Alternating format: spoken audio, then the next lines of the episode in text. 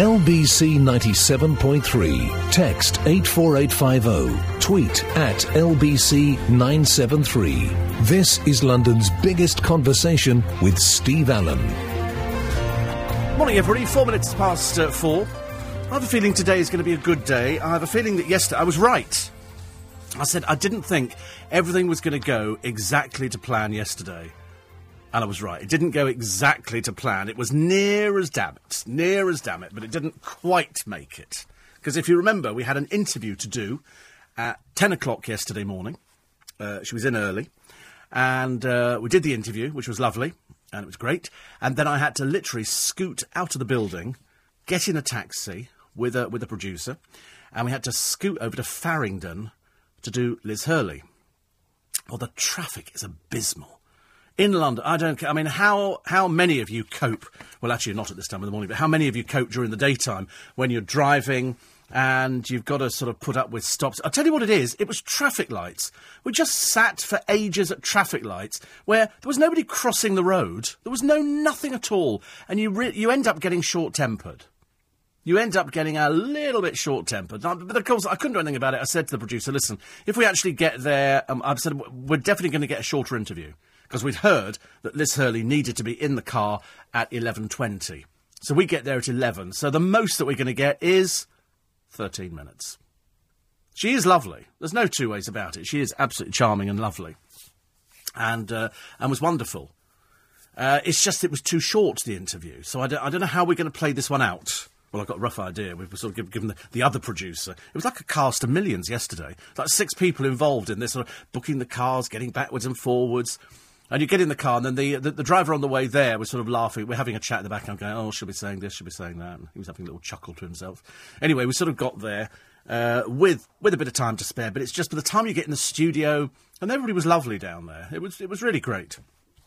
So we did that, uh, and then we sort of suffered back in the traffic here. And then I got back because my candles had arrived yesterday, and they're these candles. They're called salted salted, I can't blooming remember now, salted caramel, I think.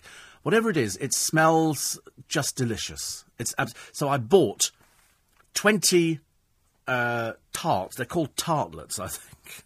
Apologies for that. And, uh, and the other little thing, a little sort of don't, and they put fit in little glasses, and it's lovely because I bought two of these big salted caramel. Whatever it is, it's the most delicious smell. At one time, it was all vanilla. Everybody was vanilla, vanilla, vanilla. Now, salted caramel, fantastic.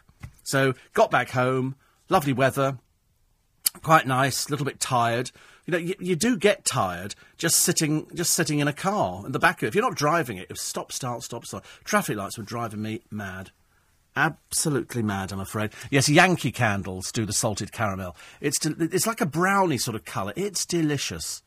I should have brought one in for the producer. I thought, no, why waste the money? And uh, and also, he wouldn't appreciate things like that. He does. He probably doesn't have scented candles at home. Do you have scented candles? Well, you're not having these ones. But uh, the funny thing is, a friend of mine, she lives in Brighton. She hates scented candles.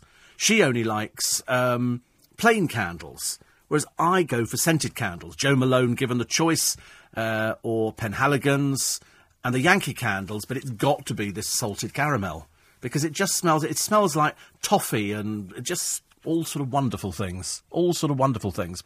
Uh, I did manage to get the sucker off the windscreen. This is the thing that fixes the little camera to the windscreen. I got a, I got a knife and put it behind it. I to get it off. I thought the windscreen was going to crack. Uh, today, I'm taking my friend Mandy because she's got, she needs to go and buy some sweets, lots of sweets to put in little goodie bags. So I said, well, I'll take you to Costco. So I'm taking her to Costco today. So that's uh, that's quite nice. What else are we doing today? Oh, you know, I, I went through the uh, the papers. It's only because I turned on the television the other day and I can't stand her. I can't stand her. This is, you know, another one of those those people who you turn on the television and you think, oh, I can't bear you.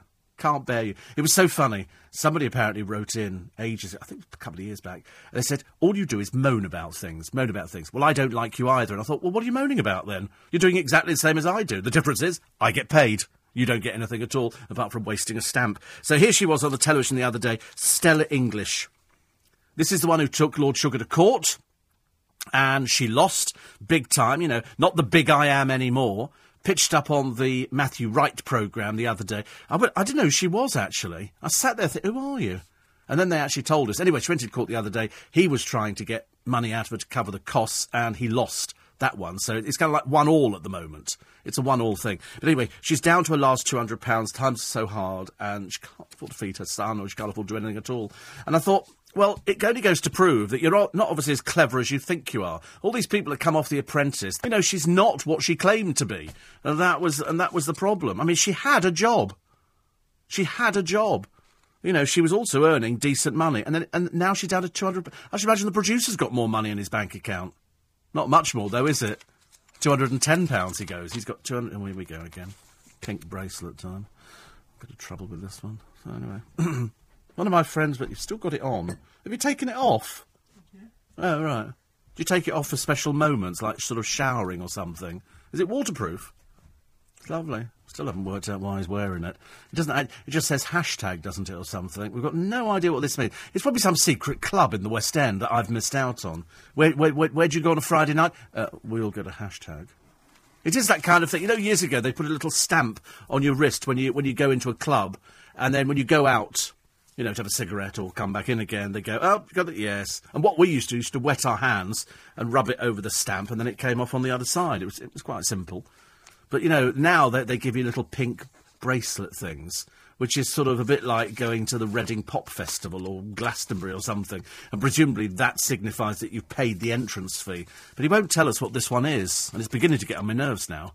It's now beginning to annoy me so much. You know, I'm thinking of violence. Thinking of violence. You know, somebody wears it, so what are you wearing it for? Uh, what are you wearing it? You just when you can't get an answer out of somebody, that's what I hate. And it doesn't mean anything. We just is it taking it off now? Oh god. Are we all? Oh, is it magnetic? Oh right. Oh, I like. Oh, I like it more now. But I still. Yeah, all right. So you can put it on your wrist and it's magnetic. It's very clever, but it's not. It's not exactly a circus act, is it? You're not going to go anywhere. But we just don't know what it is. Have we, have we typed on the internet pink girly bracelet with hashtag written on it?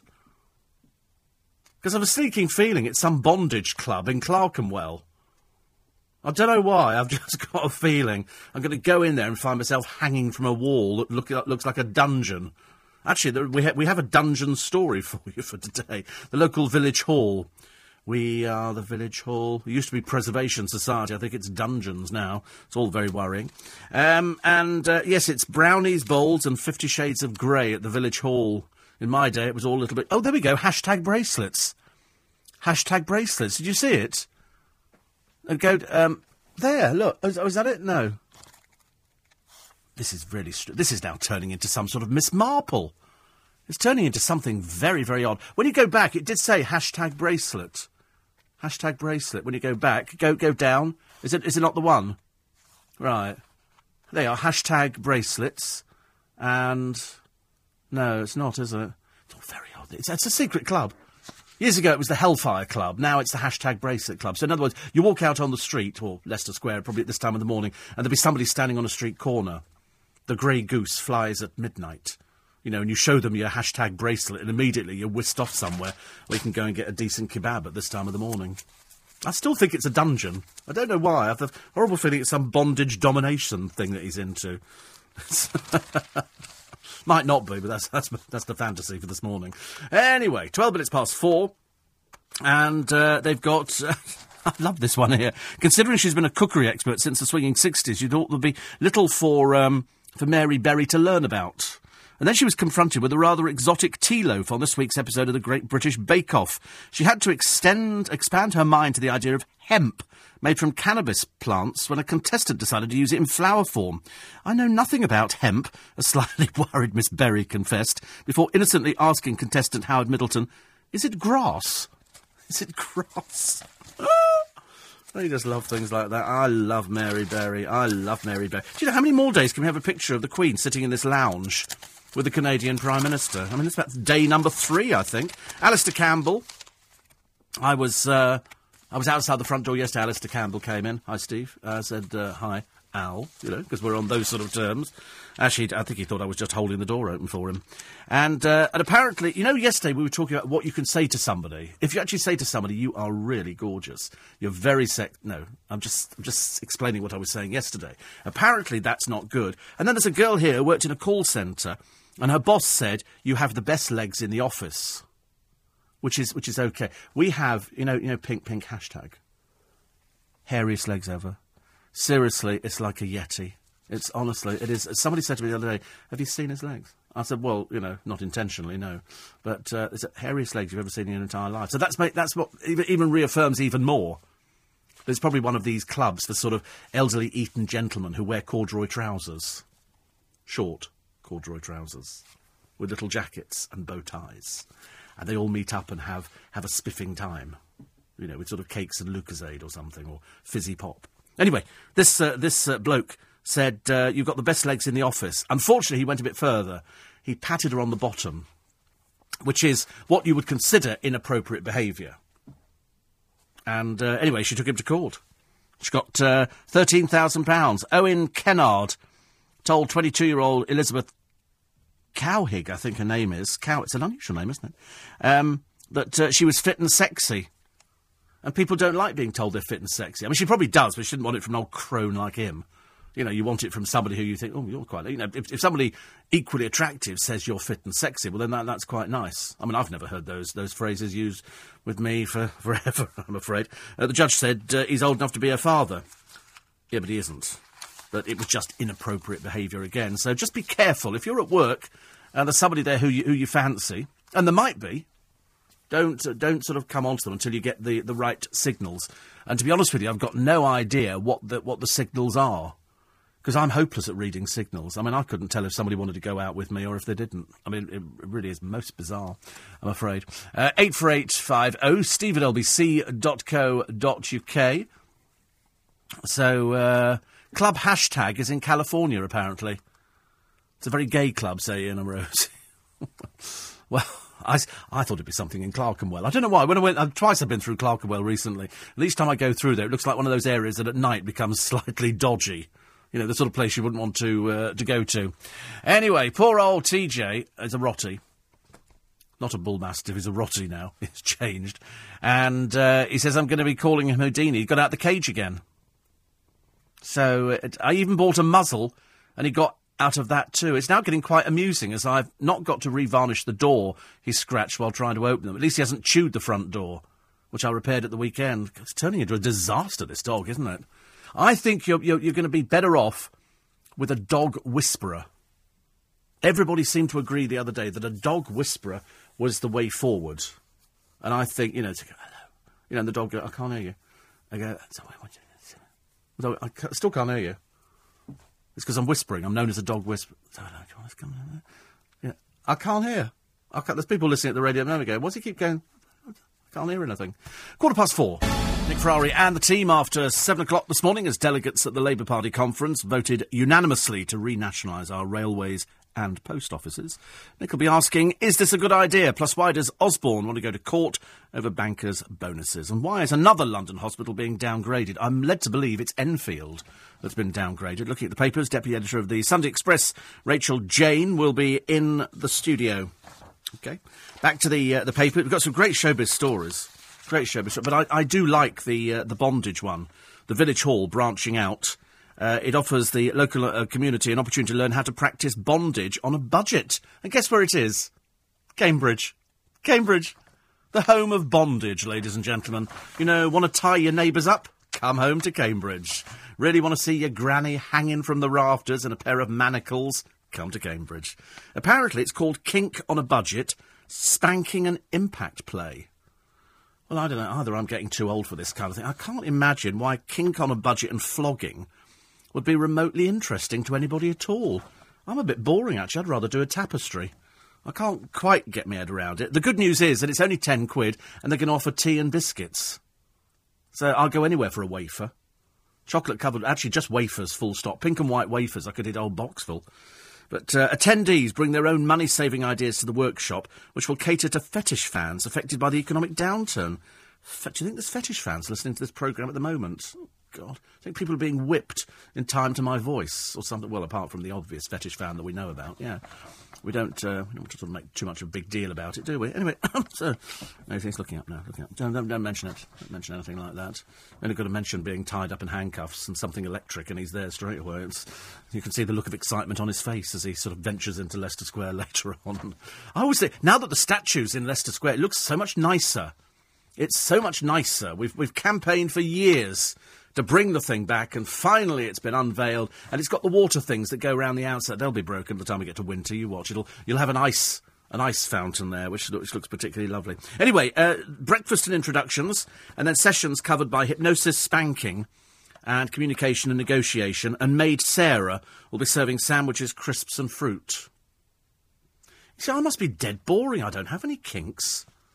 I really don't. I mean, I like an I like a, a, cheese and pickle sandwich, if that's a kink. I suppose that could be considered. And I do like egg and bacon sandwiches. But egg and bacon, so it's chopped egg. And sort of bacon, uh, it's not the same, is it really? Yesterday, we, were, but we all decided in the office, in fact, James O'Brien and I both decided that our favourite food, but we can't have it because it's just so bad, is fried bread with beans and an egg on the top. And even, even uh, James's producer, Lucy, she went for that in a big way. And I said, but the trouble is you can't have fried bread now. It's just so bad for you. It's terrible. I feel very sorry, actually, for, for Mrs. Galbraith. Uh, well, her name's Charlotte. And uh, she goes to get married. Her father stands up to do the, uh, the speech, drops dead. Has a massive heart attack. I mean, she was ushered out of the room by a friend as attempts were made to uh, resuscitate him, but it didn't happen. It didn't happen. He was. Uh, he was only 65. He never regained consciousness, and the couple spent their wedding night in mourning. He just stopped talking, says Mrs. Galbraith. He fell to the floor and was screaming and panicking. I rushed out of the room. Everything was fine. We had drinks and canapes and went in to sit down. I mean, absolutely terrible, isn't it, really? But at least the saving grace is he got to see his daughter married, and it's that funny age, and it's 65 if you're celebrating your birthday today, you kind of go into panic mode, don't you? But anyway, the, the wedding guests have, have raised £1,800 for a fun run to buy a defibrillator for the hotel. Now that's what I call a useful present. That's what I call a useful present for a hotel. Because, I mean, hotels, I'm assuming, don't all have defibrillators. That's that thing where they go, stand back, and allegedly it sort of gets your heart uh, pumping again. We use it in dungeons as well, I should imagine. And uh, but it didn't work in this case. They didn't have a defibrillator, so they've now bought one, and I think that's brilliant. I think that's the most sensible present I've ever heard anybody ever buy. I think it's absolutely wonderful. Uh, Michelle Heaton, the least talented one out of, uh, of some little singing group. Uh, the other day turns up with lots of bra. She's a dreadful attention seeker and a foul mouth, I'm afraid. Can't stand her. But anyway, she uh, she was carrying lingerie, you know, in her open hand, hopefully to get a picture in the paper. Unfortunately, she didn't quite achieve that. Uh, nobody's interested in Michelle Heaton. She's kind of like yesterday's news. But luckily, Chantelle Houghton is still trailing around with her photographer friend and her daughter called Dolly. Uh, she's 15 months old. I don't know, what is it about these girls that they seem to parade in the papers now? You know, I don't want to be rude about the kid because it's not the most attractive you've ever seen. It's, in fact, it looks like it's overeating to start with. But uh, Chantelle out there, what does she do for a living? Answer, she doesn't have a job. She's never done a day's work in her life. Never done a day's work in her life. Nancy Delusional was out the other day as well, putting on a front at a figure hugging sort of outfit with boots on. I mean, if anybody ever looks like a naff dominatrix, it's uh, Nancy Delusional, I'm afraid. She was at something. I mean, she just looks old. Old and very haggard with really bad hair. Talking, though, strange enough, to Mohammed El Fayed. But uh, they were all there. Dragon's Den presenter Kelly Hoppen. Something not right about Kelly Hoppen, isn't it? It's, it's, I don't know what's going on there. And uh, Nicky Haslam, camp as a Christmas tree. If ever you've seen Nicky Haslam. In fact, I'm looking at one of the pictures. It looks like Nicky Haslam trying to get in on the, uh, the act. And, uh, oh, it's it's a private view for Karim Fayed and Nancy Dell'Olio. I mean, she's way too old to be looking like this. Way too old, darling. It's uh, it's a shame, really, that something could look that unattractive wearing probably clothes that cost a small fortune. But uh, no, you, you look ghastly. Really, really ghastly. And still single, I believe. But anyway, there you go. Uh, Kimberley Walsh, she is tiny. If you've ever seen. when you saw, I mean, Liz Hurley yesterday, my new best friend, uh, is uh, I think she's 48, so a little bit older than myself. Uh, but she looks fantastic. But I do ask her in this uh, Steve Allen one on one intimate interview. I mean, can you ever believe years ago? I did start off by saying, years and years ago, can you imagine talking about breast cancer? A man talking to a woman about breast cancer because her grandmother died of breast cancer because she didn't want to tell anybody. She didn't know how to tell people that she had a, a lump and, and said, now we, we, we can actually talk about it. People can talk about things like this. And I did say to her, I said, you know, what's your, what's your regime for looking, for looking healthy? You know, do you, do you drink a lot? Do you not drink a lot? And she said, no, she hardly drinks at all. I think she drinks, she said, one, one glass would be enough for me to send me over the edge. Uh, she doesn't have any processed food in her cupboard. She's got no tins of beans. She's got no nothing, nothing like that at all. Uh, for her, pigging out, which she does apparently very, very, very occasionally, pigging out, having something her body wouldn't normally have, would be to have some fish fingers. So she she doesn't eat anything. She eats she eats healthy. She's apparently got an organic farm. She told me and so she eats healthy. And I, I, was mentioning it to a friend of mine yesterday, and she said, "What? She doesn't drink?" I said, "No." I said, "She doesn't." And you look at her skin; she's got lovely skin. You know, really nice. I mean, I'm quite lucky. I've got quite nice skin as well. You know, if, if, if we turn the lights down in the studio, it could look perfect. And um, and that's and that's the way forward. I said to her, I said, "Awful." we were talking about how to try and keep away from cancer and and you don't know what it is. We've obviously all got it in us. It's obviously something that triggers it off. It's knowing that thing. And the one thing that they want for all the cancer charities, be it breast cancer, testicular cancer, and men can get breast cancer as well. Men can get all of these cancers. It's money, it's funding that they want. It's funding. They want more and more money. So uh, hopefully that'll be running this weekend, but I'll, I'll let you know a little bit, uh, little bit later on. Uh, Leigh-Anne Pinnock, who on earth is she? Oh, she's in Little Mix uh, who, who, launched their, uh, their smart range of cosmetics the other day. I mean, seeing as the dolls are remained in Poundland, it can't be long, can it, before the cosmetics go roughly the same way.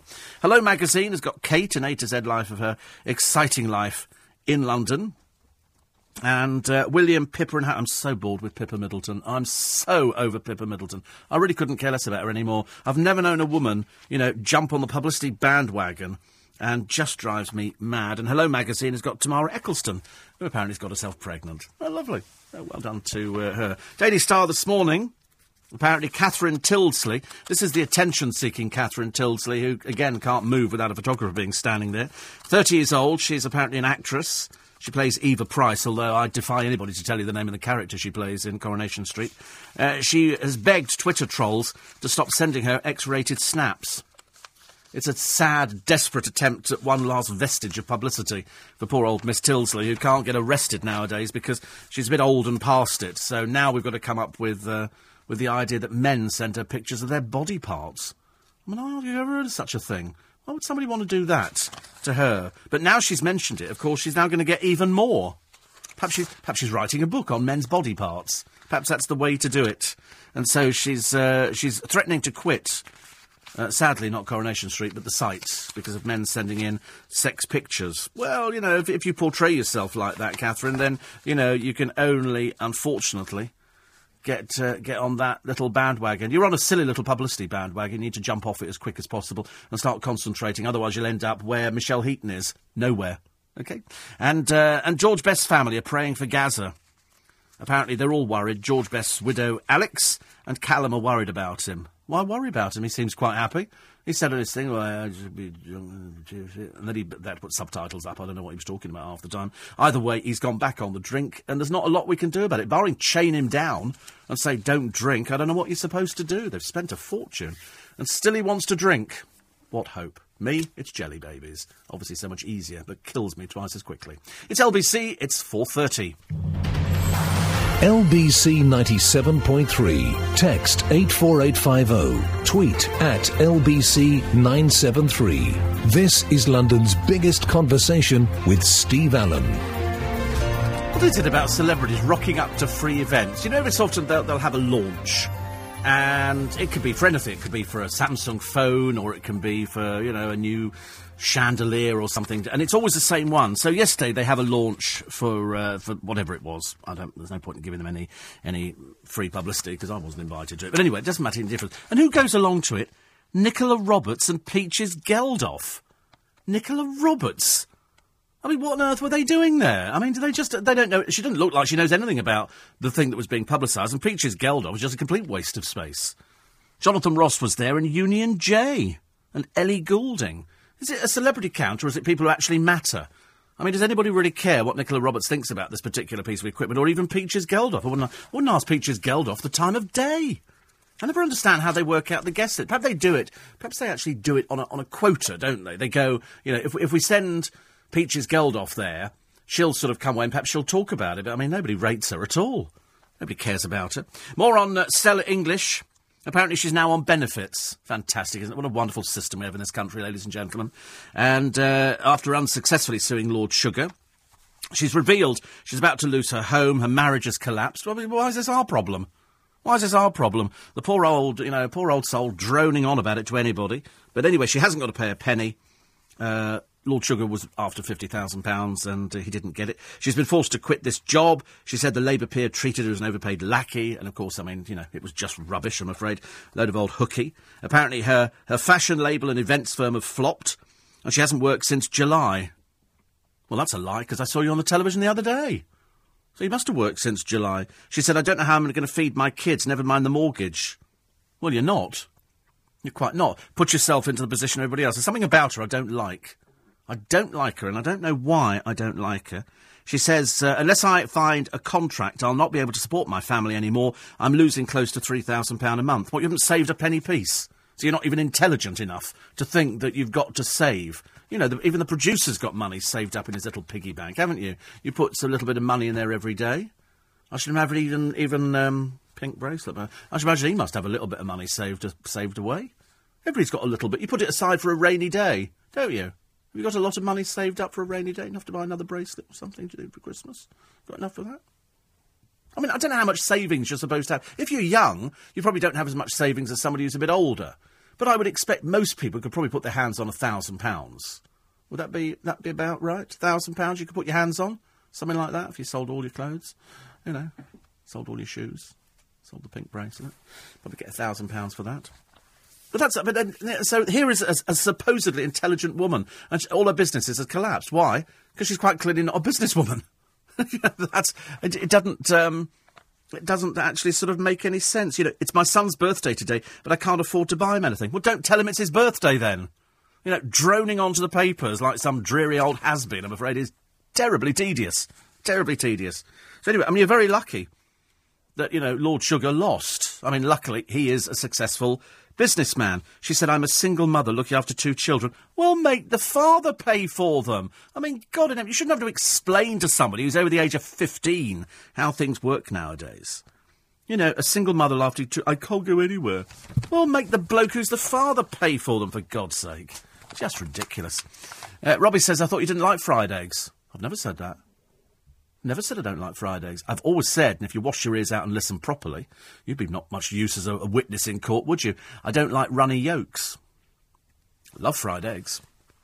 Uh, 84850, steve at lbc.co.uk. So uh, I like that. Uh, and then somebody says, Have you never sent anybody a picture of your body parts? Absolutely not. Well, they're both looking at me now.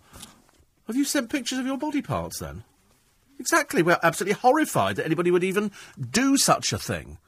You know, chained to a wall is one thing, but actually sending pictures of yourself hanging there, definitely not. Oh, no, I can't think of anything worse. Why would you ever want to do anything like that? oh, dear. It's quite ruined my day, I'm afraid. Quite makes me feel quite queasy. We are the Village Green Domination Society, which is good. Bondage at the hall. So they've got caning techniques, spanking, isn't it funny that all these, you know, people are into different things? I remember seeing a thing on the television once. I sort of sat there with my jaw on the floor, and it was um, it was a bondage party kind of thing in Amsterdam, and a lot of people walking around in rubber and leather. And we used to, and I only realised that it was it was a kink some years ago when I got off the train in Twickenham. It must be about twenty years ago, and a bloke got off the train. He used to walk around Twickenham in rubber clothes. He had rubber trousers a rubber shirt, and a big rubber coat, like he was about to expose himself to radiation. I used to look at him thinking, that must be really hot in the summer, really hot and sweaty. And then you see what some of these people were wearing to this party in Amsterdam, and I began to think, you know, I'm more normal than I thought I was. I've never dressed up as anything. Wait a minute, there was one night, back in 73, I did dress up, but only quite normal. I see that one of the supermarkets has done away with that Halloween thing. We don't do Halloween in this country. I don't know why we're bothering with um, Oh, that's right. Put it up on the yeah. So you know, Steve. Uh, when I was dressing, yeah, but I did that for fun. That that's dressing up as as Christmas presents. Oh look, we decorated the studio. Blimey, I don't remember that. What year was that one? Oh, that's quite nice, isn't it? Actually, I remember every time I used to put up this uh, decoration in the studio. Oh, I know what that is. Well, uh, there's me. Is this on the LBC website? Oh, this is. That's lovely. That. Do you know what that, that present is? It's a it's a nativity set in in China, in bone china. It's absolutely beautiful. I've got the complete nativity. Look, complete nativity set. I'm I'm quite a religious person, actually. Strangely, deep down, I wanted to be a nun, and uh, well, far more exciting than being a monk, isn't it? Let's face it. And, and that was a giant chopper chop that I got, which was lovely. Thank you. And, um, and Paul brought in these. Pre- I love it, and I give the same presents every year to people. I give them a Jo Malone bag, which has got candle. No, not for you. Sorry, not for you. Uh, Jo Malone candle, shower gel, and a bottle of uh, champagne, and and a chocolate naked Father Christmas. Yeah, like that one. The chocolate naked Father Christmas is very funny, and it comes from it's a muscle Father Christmas. It comes from Choccywoccydoodah, and it's hilarious. Always makes me laugh. Always makes me laugh. But this year we're actually cutting back. They're all getting a packet of crisps. Not, there's no point wasting money on people. You know, as I said, I've got these lovely candles at home, but I, I look at the people I work with, and I think, frankly, there's no point in spoiling them. There is no point in sort of giving them something which sort of elevates them to a different position. Um, They've asked me to turn on the Christmas lights again in Twickenham this year. I turned down last year, and I think the year before, but they've asked me to turn them on. But uh, you, are right, I have dressed up. I have dressed up um, for the LBC website. That's Twickenham. It's pretty, isn't it? Very pretty. Little bit of Twickenham, but the oldie worldy Church Street bit. Have you been? Oh, you've never been? Well, you wouldn't be allowed in, would you? Don't have a passport. And um, and so I did dress up uh, for the LBC for the LBC sort of panto kind of thing. And I did put on a lot. I thought I looked really good. I thought the pictures were really good. We went up to Angels, as you know, and every time I look at them, I mean, even though they're actually a few years old now, what on earth was that? I never know what some of these things. are. Where's that? Oh, that's right. Oh, that's right. I remember that. That, that was the Panto launch years ago. We went down there. Barbara was there, and uh, that's uh, David Hasselhoff. You go to the LBC website, you know, there's, there's so many pictures of all the people in Panto, and, and it was great. It was really, really good fun. Really, really good fun. It's funny when you look back on things, and as LBC celebrates its 40th birthday, 8th of October, um, you know, you look back on the, the pictures, and and it's it's wonderful. It really is wonderful. I wish that I don't know whether or not you're you're in one of those uh, families where you take lots of pictures. I'm always jealous of it. My brother used to take lots and lots of pictures and cine film, or whatever they call it now, uh, of his daughters growing up. So he had a record of their early days. In fact, my parents did it for us.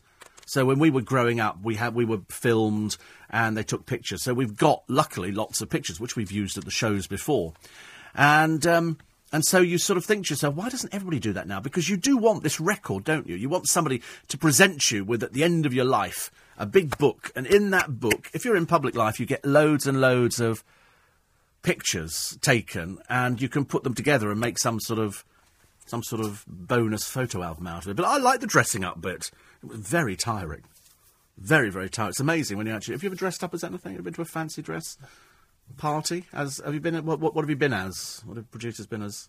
What have no? I can't remember. It was that memorable, was it? You know, just put a tea towel around your head and go as sort of, you know, Winnie Mandela or something. I, can't, I couldn't think of anybody else, actually. Has, has, has Boy ever dressed up as anything? Yeah, I should. Funny thing is, he looks like he's dressed up, doesn't he? I don't know why. You can see him as Buttons in pantomime. I don't know why Buttons. I just thought. I just see him in something that involved boots. That's not Boots the chemist that sort of other boots. I don't know why. It's just, you know, you look at somebody and you think, I bet you've dressed up and stood in front of the mirror and thinking, can I risk it on the bus? or should we get a minicab? Uh, Asda has apologised for selling a mental patient fancy dress costume. Is it just harmless fun? Uh, well, they've had apologised and withdrawn it immediately. But somebody, so in other words, it's gone that far that it actually appears in the stores before anybody realised. I'm sorry, a mental. Hello, where are you coming from? I don't understand Halloween anyway. I'm not particularly not you know, I'm, I'm, really over Halloween and dressing up. I watched ET the other night, and the Americans do Halloween where they go out and they walk about dressed up, and over here we do trick or treat. or as I prefer to call it, mugging. And they go out and you knock on somebody's door and you go, trick or treat. Well, I've dragged them in before you can say, and I've taken everything off them. I'm not stupid at all. Uh, 84850. And uh, another one here. It says, uh, I don't much like Michelle Heaton either.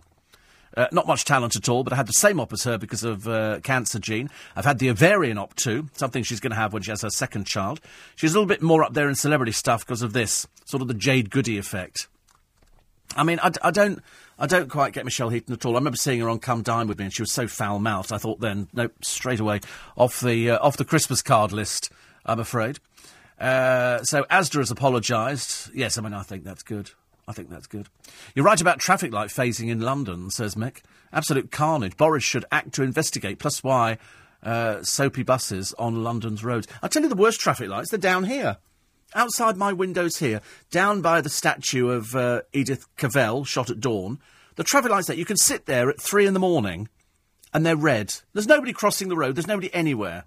And you think, why don't you just have them flashing orange? It's the stupidest thing I've ever seen.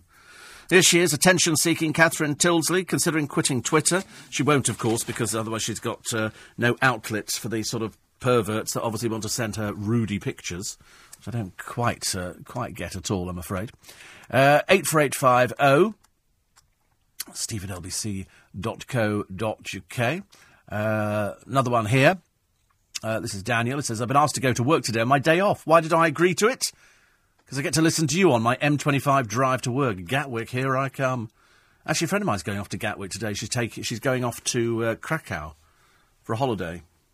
And then in about three weeks' time, she's going another. She's addicted to holidays. She absolutely loves holidays. Uh, 84850. I did phone the bondage place. The message said, sorry, a bit tied up at the moment. Get back to you. It's an old gag.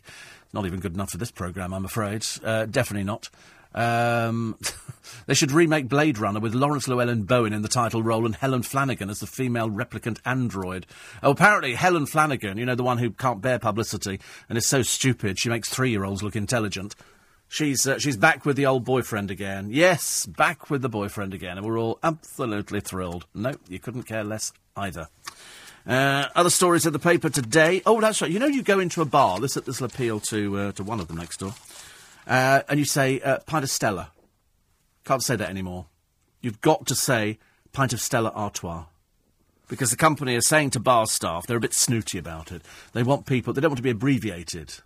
It's like, I'll have a Beck's. Because I think that is the name of it. Uh, or a Bud. I'll have a Bud. That's quite common, isn't it? It's about to, can I have a Budweiser? If you went into a bar and said, do you have a Budweiser? They'd be looking at it like you were stupid. So if you go and say pint of Stella, the bar staff are now supposed to say Stella Artois. I mean, it was it was almost as it's it's almost as naff as that story yesterday, which we ran with on LBC, but I didn't believe a word of it.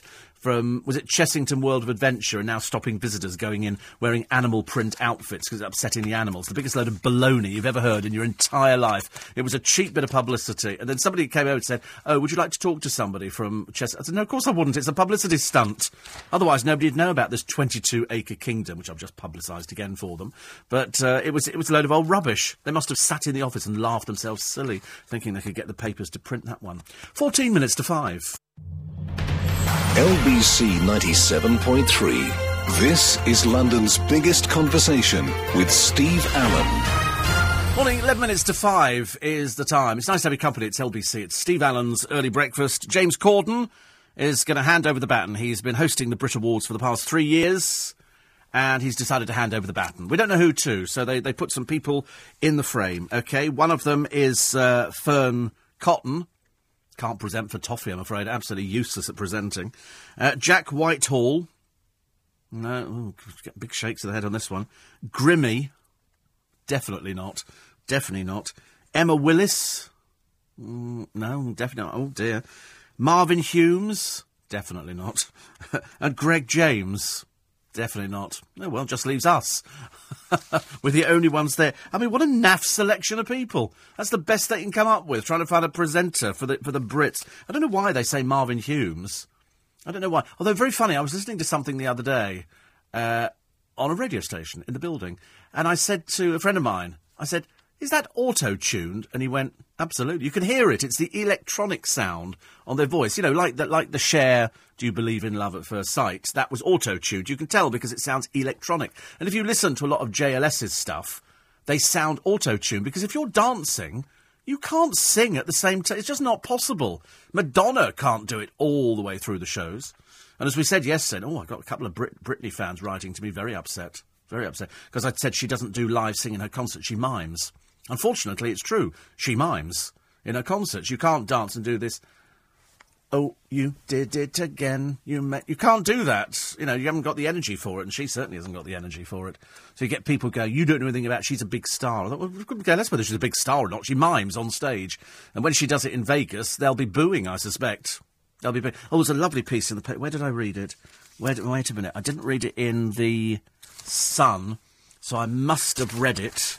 I must have read it in the Mirror. I have to do it because it's it's part of the the Steve Allen the Steve Allen thing at the moment. Now, wait a minute. Where it? Where is this? Oh, there's a the story about a, another drug smuggler. This is a, a PCSO. I mean, it's unbelievable that, that you get these stupid people. Oh, by the way, an update on the girls in Peru. The chief prosecutor wants them back in court to answer lots more questions. He's decided he just wasn't happy with them. He wants to know exactly what happened. But of course, as I say, they are compulsive liars. It made me laugh because you remember when. Um, when they actually had their lawyers going over there, the lawyers said, Well, I've spoken to her, they're quite clearly innocent. You think, No, they're not, they're liars. They're drug smugglers, I'm afraid, and they were found. Uh, Found guilty. Well, because they admitted their own guilt. Oh, I can't find this blasted story now. What a shame, because it was such a good one. It was such a good story. It, it, it will be. It will be around summer because I think one of the papers didn't bother doing it, and the reason they didn't bother doing it is because they didn't think it was worthwhile. And I have to be honest, I didn't think it was worthwhile either. They're desperately trying to get some publicity for this person, and once I tell you, you will understand uh, why I'm so keen to mention it. But I can't find the thing. I shall find it in a moment. I'll tell you what it is. It's the uh, the story about Matt Goss coming over to the country, bringing 30 showgirls with him, as if they could afford to waste that kind of money, uh, to do some raunchy show to plug his album. And, uh, and, and the funny thing is, as you know, and I, I shall only repeat this 700 times on the programme, as you know, Matt Goss works at Caesar's Palace in the Gossy Room. It's Cleopatra's Barge. It's a small offshoot, very small. It's for tired old businessmen where they do, they have raunchy girls who are wearing very little. It's appealing, appealing to that side of tacky Las Vegas. And so he's been over there for ages. He only works two nights a week and a few Brits go over there, and I think he might even sing "I Owe You Nothing." But they keep putting him down as the new Frank Sinatra, which, of course, you know, Frank Sinatra would be spinning in his grave if he saw that. You know, it's great to stand up and sing standards, and because he's got a hat on, they think, you know, that's the that's because he looks like Frank Sinatra. And they say, you know, he's sort of taken over the mantle, which of course is an absolute insult to Frank Sinatra because he hasn't at all. There's no way that he's, he's taken over the, the mantle and never will do.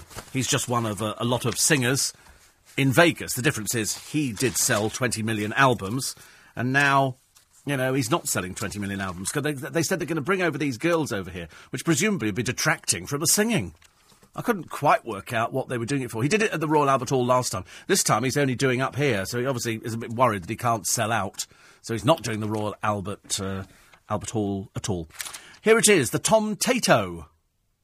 The clue is in the words, or how you can make ketchup and chips from the same plant. It's a bloke here. He's got uh, a TomTato. It's a Thompson and Morgan plant, and you grow it. Potatoes grow under the soil, and the top bit is growing tomatoes, which is lovely. I like the idea of that. Tomatoes is very good for you, but as we said yesterday, if they're on the vine, don't put them in the fridge. Leave them out, please. Finally, says Paul in Manchesterford, I got to watch the first episode of the new season of Peter My sorry Life yesterday.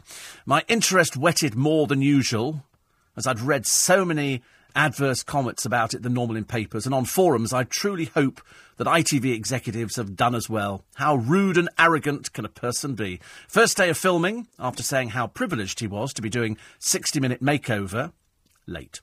Cue shots of Claire having, uh, having, uh, I don't know. I don't know what this is actually. Is it a Seath? I think a Seath and cameraman and the family involved, plus half their road standing about. That was bad enough. But then later, pictured on the phone, saying rather pompously, he was due on set seven thirty the following morning. Would, would probably be there about twenty two. As the moment he jumps out of the car, he's ready to film. He was late for his house viewings as well and behaved like a spoiled brat when the long suffering Carl ticked him off for being late, muttering whatever as he flounced through the hotel door. Shameful unprofessional behaviour and a great example to his kids as he loves them. And don't even get me started on his M's.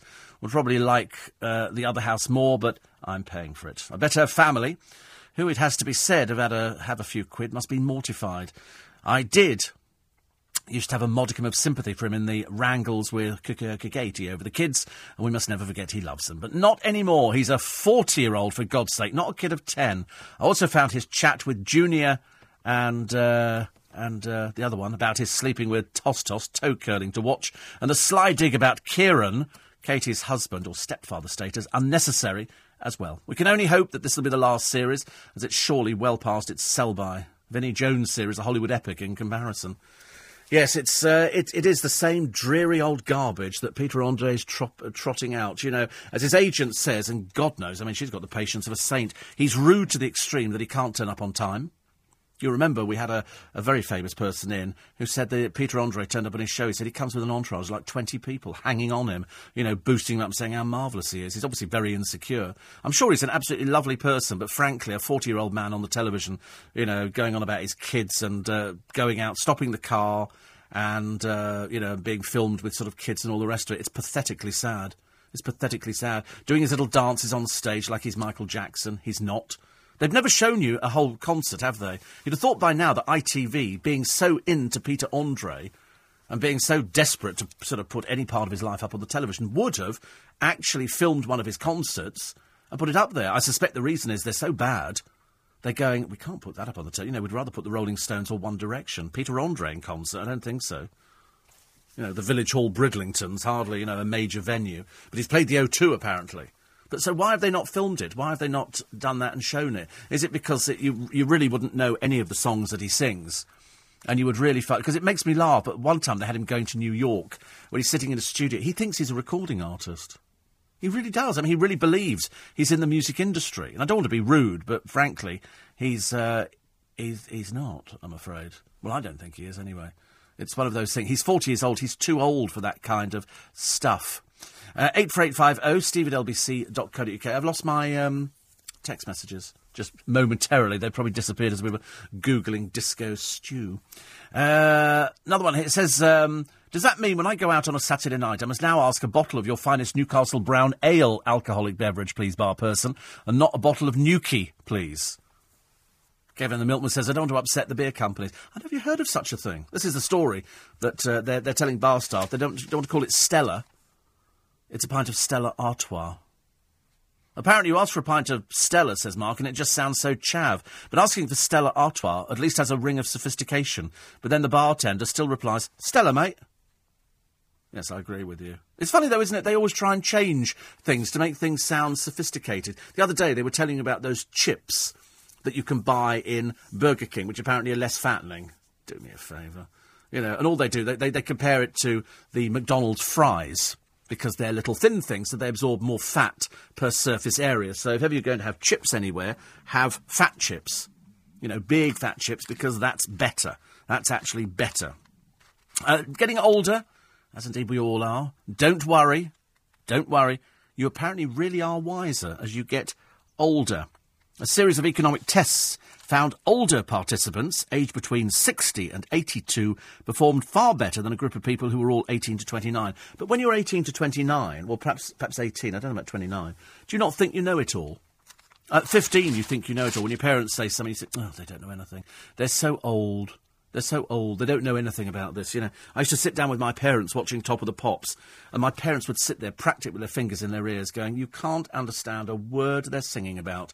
But there again, you know, they actually came from a different generation. So the sort of music they listened to, and probably many of you listened to, would be the Frank Sinatra stuff, which you didn't get on Top of the Pops. You get people go, you know, I am an antichrist, I am, and, and all that kind of stuff. I am the god of hellfire, and I give you fire, da da da. Well, it was all a bit bit freaky, wasn't it? But we loved it. We loved it. Apparently, Matt Goss couldn't get arrested in the UK. He's more the new Frank Stallone than Frank Sinatra. Well, he's he's making an effort. I mean, he is he is making an effort. It has to be said. He's making an effort. Diana in Richmond says, please, please do the Twickenham Christmas lights. It's a great evening and good to see you wearing a sparkly jacket. Do you know, I think I might. LBC 97.3. Text 84850. Tweet at LBC 973. This is London's biggest conversation with Steve Allen. Morning, four minutes past five. Interestingly enough, the Stella English story. This was the woman who uh, was on The Apprentice. As you know, a lot of the people on The Apprentice, they're just lots of chat and uh, very little action. And I'm, I'm, reading some interviews with her because uh, she was saying the other day she lost uh, she lost the first case against Lord Sugar. And uh, she was described as all sorts of things in court. She's quite clearly slightly delusional. She was going to open a, a fashion business for uh, women in business because apparently she knows all about. Fa- she doesn't know anything about fashion at all. You know, it's just following in the in the footsteps of Victoria Beckham. Unfortunately, this is Stella English. You know, and you know it's a load of old hogwash. I'm afraid. And uh, she's a mother of four with a teenager and a baby. Oh, sorry, that, that's Victoria Beckham. I was going to say, all of a sudden, Stella English has got a huge family. But uh, then Lord Sugar launched this attack, calling his former employee a money grabber, not a nice person. And um, apparently, she, uh, she says here she has the strength to survive the challenges thanks to her husband Ray, who apparently she doesn't have anymore, who was uh, who gave up his job as a plumber to care for their children, Edward Six and Frank Four, at their new home in Whitstable in Kent. Now, very interestingly enough, she's claiming, she says, I'm claiming benefits and my home could be repossessed. But in the piece in the Mail today, she's facing the prospect of having one of her homes repossessed. Now, I'm led to believe she's got three property. How can she be entitled to claim benefits if she's got three property and pleading that she can't afford to buy food for the table? She's got two other. Pro- well, sell them, dear. Sell them. I mean, you know, I shouldn't have to explain. You're an adult sell them, and then you've got some money on the table. But don't start giving us all this old hogwash about you've only got £200 in the bank. You've got three properties. That's two more than I've got. I have to get up and work in the morning. She apparently was earning £500 a day at Citigroup, but her contract with the banking giant ended. They quite clearly didn't want you. So why, why have you not gone out there and tried to find another job? Nothing worse than bleating, is there? It's almost a little bit like the boy with his finger in the dike. It's that kind of situation, isn't it, where we're sort of I'm not, nothing like that at all. I've just realised that. I don't know why I thought of him. I was thinking of Amsterdam and tulips. And I was uh, somebody reminded me the other day of this poor little boy with his finger in the dike to st- stop it all flooding. Anyway, because I, I get the feeling that she's she's told so many, you know, tangled, deceitful untruths that she doesn't know what the truth is now. So I'm claiming benefit, and my home could be repossessed. One of her homes could be repossessed and she's on benefit. How can she be entitled to benefits? I'm hoping that the benefits office is looking at this going, wait a minute, she can afford lawyers, she's got £200 in the bank, and she's got three homes. It's all a bit strange, isn't it? Anyway, as I say, never let it spoil a good story.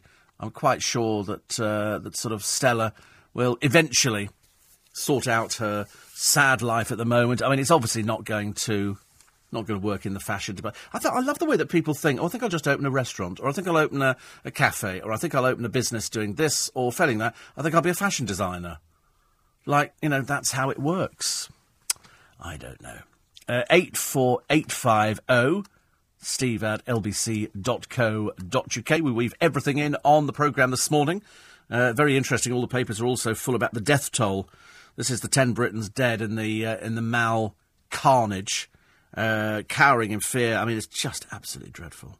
They found bodies in collapsed complex. They've uh, they found uh, people with their throats cut, stuff like that. Just absolutely dreadful. Absolutely dreadful. Uh, there is one word that sums up the music of Peter Andre: hellish. I don't know. I mean, are there any DVDs? Dawn would know that. She's bought his albums. Are there any DVDs of Peter Andre in concert? That would be one to, to buy for the archive. I think. Uh, Steve, I give up. What on earth is a mental health patient meant to look like? They're just ordinary people that have a mental illness rather than a physical one. Yes, but this one is an outfit. It comes with a, a you know, blood-stained this and blood-stained that. I mean, what they're trying to do is sort of say it's, you know, it's, you know, mad people. But as opposed to saying mad, they've used the word mental, which, of course, uh, you cannot do. You cannot do. I mean, a bit stupid, actually. Uh, Peter Andre's agent, Patience of a Saint, Percentage of a Satan. Yes, I mean, she's done she's done really well, actually. I mean, she has done well. If anybody can turn things around, she turned it around for Jordan. She's very clever, actually, the agent, very clever. But eventually, you know, Peter Andre is just going to implode without without the cameras there following him around. I haven't seen. Have they started transmitting the sixty-minute makeover? Because apparently, you know, Peter Andre is notoriously late. It's just sheer rudeness, I'm afraid. Just sheer rudeness. I mean, like me turning up for this program. They go, it starts at four o'clock. I'll be in about quarter past if that's all right with everybody. Like the producer, he goes, well, I'll, I'll be with you shortly. He goes, well, we're on air now. He goes, well, I'll be there in a minute. Don't, don't push me. All right. Otherwise, it's bullying. Uh, wide awake is Diana. Feet so painful from the fall the other day, so I hobbled downstairs to heat up my bean bag uh, and have it now comfortably on my feet in bed. Probably the wrong remedy, but I can't bear the thought of frozen peas on me. At this time of the morning, lots of uh, purple developing in odd places. she said, anyway, be nice to see you at the Twickenham switch on lights in your sparkly jacket. I must, yes, I mean, I, I should do it, shouldn't I? Duncan Barks has threatened to come down if I turn on the lights. It's only a small little event. It's not, you know, it's not exactly, you know, sort of Trafalgar Square, even though I was there for the Trafalgar Square turn on as well. You know, Twickenham is it's a little bit further down the list, but it's still good fun. You know, and then you can go and sort of have a drink at everybody's pub. You can go down to the Barmy Arms, which I know lots of you go to. Then there's a Owl as well, and Claire. And they've got a big thing this week, and I think it's either tomorrow I think it's tomorrow, actually. It's either today or tomorrow. They're doing this coffee morning, you know, for the Macmillan things, and they're doing that at the Twickenham Tavern, which is opposite the HSBC. So they're trying to raise money for a very good cause. So that would be very nice. Uh, 84850 steve at lbc.co.uk. Can't find any Matt Goss people, apparently.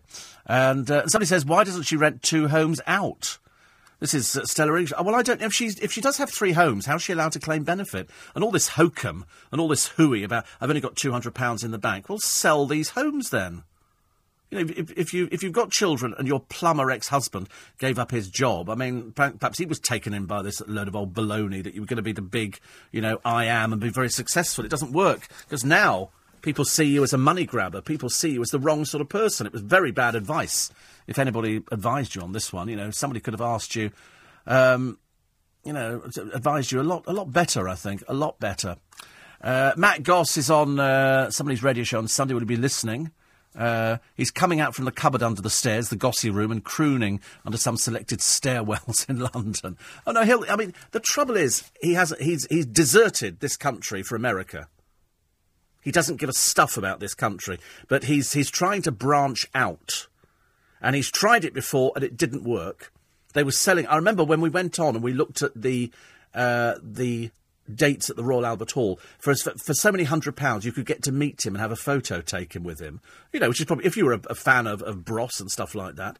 But uh, it's the fact that people come crawling back to this country after they've walked out on it because their career's finished here. They go somewhere else, and then they come back expecting us to sort of believe that they're now some superstar. He's had a few items written about him in a Las Vegas freebie paper you know, and a few well meaning queens over there have written some nice words saying he's a very good looking boy and he sings quite nicely. But the idea of bringing over 30 showgirls, either somebody's risking or wasting an awful lot of money, or he's paying for it himself because I don't know how he's surviving. He's only working two days a week in this place. He comes on stage. These girls um, disport themselves in various. the producer would love it. He'd absolutely love it. They're sort of, you know, raunchy. They're a bit like the Pussycat Dolls. And they ju- and they said they're going to bring 30 of these girls over. Well, who wants that? It's of no interest to people. If you're trying to sell an album, why would you want to sort of sell that kind of it? And also, who's paying for them to come over here? And are they not working? So he's obviously coming over midweek because he'll need to be back there for Friday to do the do the show again. Be interesting, wouldn't it? Uh, Steve, as we're now to ask, says Paul in Manchesterford, for a pint or a bottle of Stella Artois, I have to hope that my local will be expecting the regulars to ask for a bottle of Bexfield as opposed to Bex, as that's my nickname, among others you couldn't use on a family show.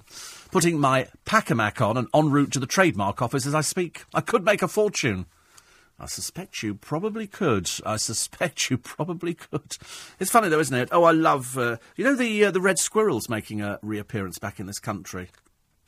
I watched an Antiques Roadshow the other day, and they had one of those favourites for the Victorians, which was stuffed animals in boxes. And the Victorians liked particularly, and there was Potter's Museum of Curiosities, where he was a taxidermist and he would stuff kittens, um, rabbits, and they were all put in tableaux. So you've got kittens at a tea party holding cups of tea.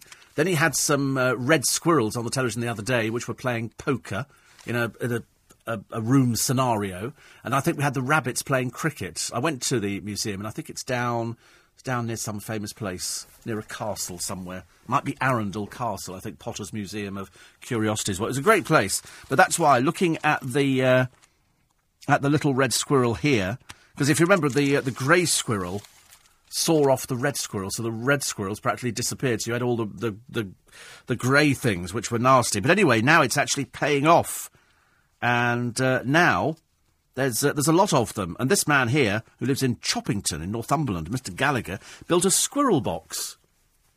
I've never even heard of such a thing because they generally nest in chimneys. And so he's built this squirrel box, which is quite sweet, really. And so it lifts up the lid and dives it because they're so clever. They're so clever. They really are. Absol- absolutely, absolutely wonderful. There's this horrendous story of a former police community support officer facing the death penalty. She smuggled drugs into Indonesia, apparently, in her underwear. I mean, I can't help feeling that when you read these stories, you think, are these people in the real world? I mean, does she really do that? She can't have done that. It just doesn't seem right. They say here they found crystal meth worth £3,000 taped to her stomach. I mean, you'd have to be pretty daft, wouldn't you? The sorry, oh, twice. Here we go. Might be another one in a minute. But you know, the the detection rates are quite high now. If they can't find you on the scanner, then the dogs find you. You know, dogs are trained to sniff out cocaine, crystal meth. It's only got to be a tiny, tiny amount. You know, so people who've smoked a marijuana cigarette you know, and then go through the airport. The dog will, will detect it and they'll go, Have you smoked? And they'll go, Yes, I had a cigarette yesterday. But it's still it's still in your skin. The dog can smell it. So when you get people going abroad to a country where they have the death penalty, you'd have to think to yourself, you'd have to be, you know, mad. This particular person, I mean, it doesn't sound good because she was declared bankrupt with debts of more than £120,000. And you always think to yourself, you know, because people get themselves into debt now because it's a case of why wait till tomorrow, have it today. Whereas my parents' philosophy was if you want it, save up for it. Quarter past five. So funny listening to Andy McCall talk about Gants Hill. I know Gants Hill so well. So well. And when we used to, yes, one, two, three, uh. Einstein, and um, I don't know what that was actually. That was the bit that bypassed me. But Gants Hill I know very well because my uh, my uncle, Bill, used to have a butcher shop at Gants Hill, and my grandmother, on my mother's side, used to, on, on my mother's side, used to live above it. And I used to sometimes go round and stay there. And when we've done the shows down at the Queen's Theatre in Hornchurch, I have to go directly past where we used to live. And at the very end of our little parade of shops, just down from Gants Hill, there was a, a car garage. I can't remember the other shops at all, but I remember our one. My uncle's was an old fashioned butcher's shop you know, literally sawdust on the floor, and you'd fold the paper up and hang it in the window at night. It was a sp- certain way of wrapping the paper up, and my uncle had a big thumb, biggest thumb I've ever seen in my entire life, and the reason was pushing down on the meat to cut it, and his thumb got bigger and bigger over the years, and it was literally it was a huge, oversized thumb. I don't know why I told you that actually, but it, every time I go past Gants Hill, I always think, oh God, we should go and play. We should go to the big cinema right in the middle of Gants Hill. So I'm almost marooned in the middle. I don't think I ever went to it, but I do remember playing there and going down to uh, Gidea Park, all those places. Lovely. Anyway, just going back to this former police community support officer, and you have to ask yourself the question. Apparently, she's uh, she's been living um, she's told authorities she was ordered to deliver three pounds of this crystal meth to Indonesia by her boyfriend. You can't help feeling. She's been declared bankrupt. She's quite clearly useless with money. Um, I don't know what this stuff was worth. Three thousand pounds. Originally, she evaded customs officials at Juanda Airport whilst hiding four packets of drugs in her underwear. Arrested in April at a hotel room and uh, police raided the room after she rang an associate in China to arrange for somebody to pick up the crystal meth. So, in other words, what they're obviously doing is tapping the phone or something like that. But anyway, she says, I'm very sorry I've disappointed you all. She set up this Facebook profile. Uh, they say here, well, the, the, the prosecutors, they don't mess around in Indonesia. They really don't. He said that she will face execution by firing squad if convicted due to the quality, due to the no, due to the quantity of the drugs she was allegedly carrying, the likelihood of trafficking. But it's only like three thousand pounds worth. Oh no, sorry, I do beg your pardon. One point six million pounds was found in the lining of a suitcase. But uh, that also goes again, and I'll just reiterate that the two girls in Peru, who we think are going to go to prison for six years and so many months, and uh, as far as most of you seem to be concerned yesterday, they can spend it over there. Why should we have to pay to keep them in prison? Let them rot over there. But now the prosecutor wants them back in court, and now that they pleaded guilty, because they are guilty, he wants to know the full story. He wants to know everything, and uh, presumably he can increase the sentence. So, in other words, you don't give him the right answers, he can send you to pre- he can stick another ten years on that if he chooses. You know, you've pleaded guilty to something, but he wants to know exactly what it is because their answers, he said, were too well rehearsed. So he wants to know the truth of it. Uh, people now speculating on uh, Trinny and Saatchi. Uh, the truth of the matter is, she uh, she smokes and stinks like an ashtray. I should imagine. You know, if you've got long hair, he smokes as well. So he's all sort of crumbly, and they happen to go out together. And Alison Boshoff, writing in the Mail today, says no, they're not going out. They're just as troubled as each other. So they're both sort of clinging onto each other for support. Sad. More on um, the slaughter of the elephants, the ivory poachers, killing a herd of more than 80 by poisoning their drinking and bathing pools with cyanide. And they just put it in there, and the animals drink because they go to the same places all the time, and uh, and they die, which is absolutely Terrible. And from the mother who shot Jewish children in cold blood to the nurses who gave lethal injections in the death camps, there's a new book out about the Nazi women who were every bit as evil as the men. It's called Hitler's Furies German Women in the Nazi Killing Fields. It's by Wendy Lower. And uh, I don't know why anybody would have ever thought that it was, uh, it was just men who were committing these atrocities. Women as well. Well, I say women, looking at these hard-faced so-and-sos. You know, luckily all all dead. And then there's the story of Stephanie McDonald. Um, Stephanie McDonald Walker was left feeling violated and she came home to discover a note from a company, British Gas, explaining that they'd uh, forced their way in while she was at work. People always feel violated. Apparently, she burst into tears. Uh, of course, if it had been gay British gas workers, they'd have sort of laid the table and put a quiche in the oven. But unfortunately, because it was the other ones, unfortunately, they were also in the wrong house because she doesn't have any gas. So it was a bit of a pointless exercise. Again, it's it's the case of they've made a bit of a mistake. Yesterday, they revealed uh, that they've entered the homes of 23,000 people she only discovered it was the case when she returned home last week to find a card stating, We entered your home with a warrant to either fit a pay as you go meter or disconnect your gas stroke electri- electricity supply. In other words, it's, it's another customer who's fallen behind with their bill. I got a letter once from, some, from a bank. I was living in Staines, I got a letter from the bank saying, uh, We're halting your account and your chequebook because you're overdrawn and we've warned you about this before. It was quite a terse letter. Trouble is, it wasn't for me because I wasn't with this particular bank. So they had my name, my address, not my bank. And it was, it was Barclays, and I've never been with Barclays as far as I remember. And, uh, and so I phoned them up. And of course, if you're dealing what I should have done is gone down and created Merry Hell. How dare you? I could, in fact, I did. I remember when I phoned up. I think I did say something along the lines of this. Uh, this actually could have gone to an elderly lady who could have been quite frightened by your tone in the letter, and uh, and the person at the other end did apologise. But he, I began to. I, I tell you, it was brilliant one time. There was a, you know, sometimes people in call centres are a bit abrupt and they don't, they don't really care about you. But I remember phoning up once to talk to somebody about, um, about a bank statement that had come through and it was wrong. They hadn't done something. And so I phoned up to complain bitterly and I was in a foul mood. I phoned up and I'd waited ages and eventually push one, push three, go on to sub level three, push 12, push the, and eventually you get somebody and uh, and they were in this country, which was a bit of a miracle to start with. And I remember saying to her, I said, "I'm really, really angry that this has happened. It's so and so." And as opposed to her going, "Yeah, all right, whatever," she said, "Oh, I know how you feel." She said the same thing happened to me. And by two minutes into this conversation with her, I started feeling sorry for her.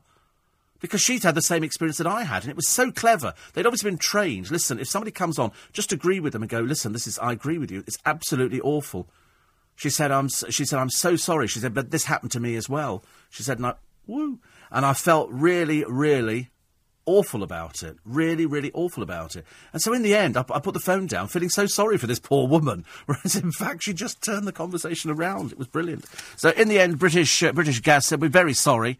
As soon as we saw there was no meter, we left and secured her home. They offered her £150 worth of credit on her account. Um, it said it had applied to the courts for a warrant to enter the flat in error because it held the wrong meter reference for the home. Well, at least you got 150 quid out of it. That's all right, isn't it? You know, they, they secured the home. Everything was all right. All right. Does being on statins make you forgetful? God. Absolutely. Absolutely. Uh, Pravastatin was found to have an adverse effect on rats. And because uh, I'm on uh, Averastatin, I think. I think I'm still on Averastatin. Oh, pain, it really is.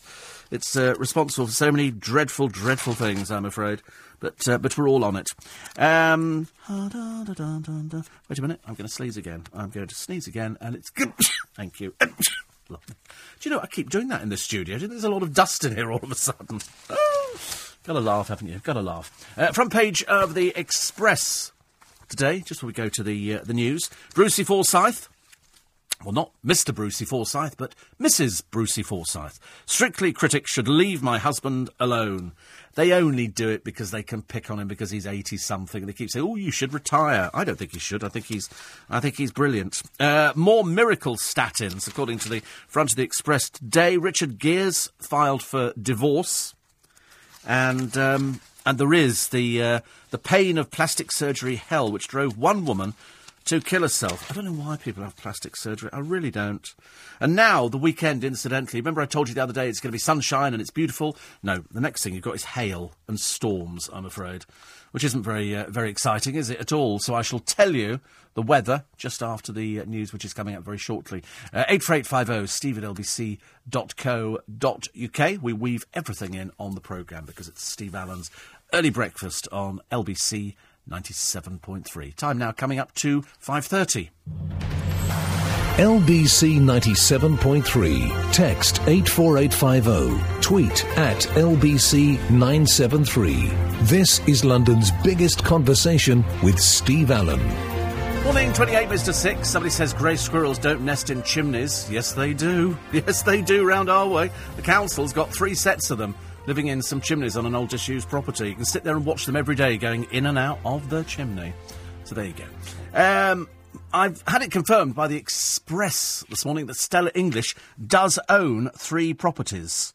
She does own three properties. She's uh, she's pleading poverty, saying she can't afford to feed the children. She's applied for housing benefit, and there's an interview set up. I have no choice she says, It's my son's birthday today, but I can't afford to buy him anything because everything we have goes on trying to survive. She said the, um, the tribunal heard that she owns three homes, but now rents to be closer to her family. The clue is there she owns three homes. Sell them then. Sell them. I don't quite understand these crocodile tears which are coming out of Stella English, or I can't bear in the first place. But um, they say she's she's keen to put this behind her, and apparently because of the Lord Sugar thing, her marriage split up. No, of course it's nothing to do with that. As I say, I mean there's lies, lies, and then there's fabrication. But if you've got three homes, you can't be claiming benefits. And yet she said in one of the papers, "I'm on benefits." She owns three homes. How can this be? How can this be? Or is it more fantasy? Is it more fan? Perhaps she doesn't own three homes. I don't know. I'm as confused as the next person is. I'm afraid. Daniel Orrell is one of those people that we don't like on this programme.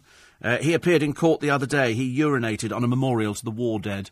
Almost as bad as finding that bloke swinging on it down in the uh, in Whitehall. Uh, Daniel Orrell was caught relieving himself on the stone memorial in Bolton at 1am whilst drunk.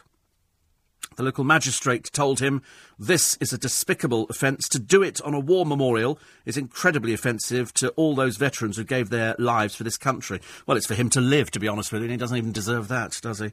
Orrell is said to have told police, Prove it, prove it, when they arrested him.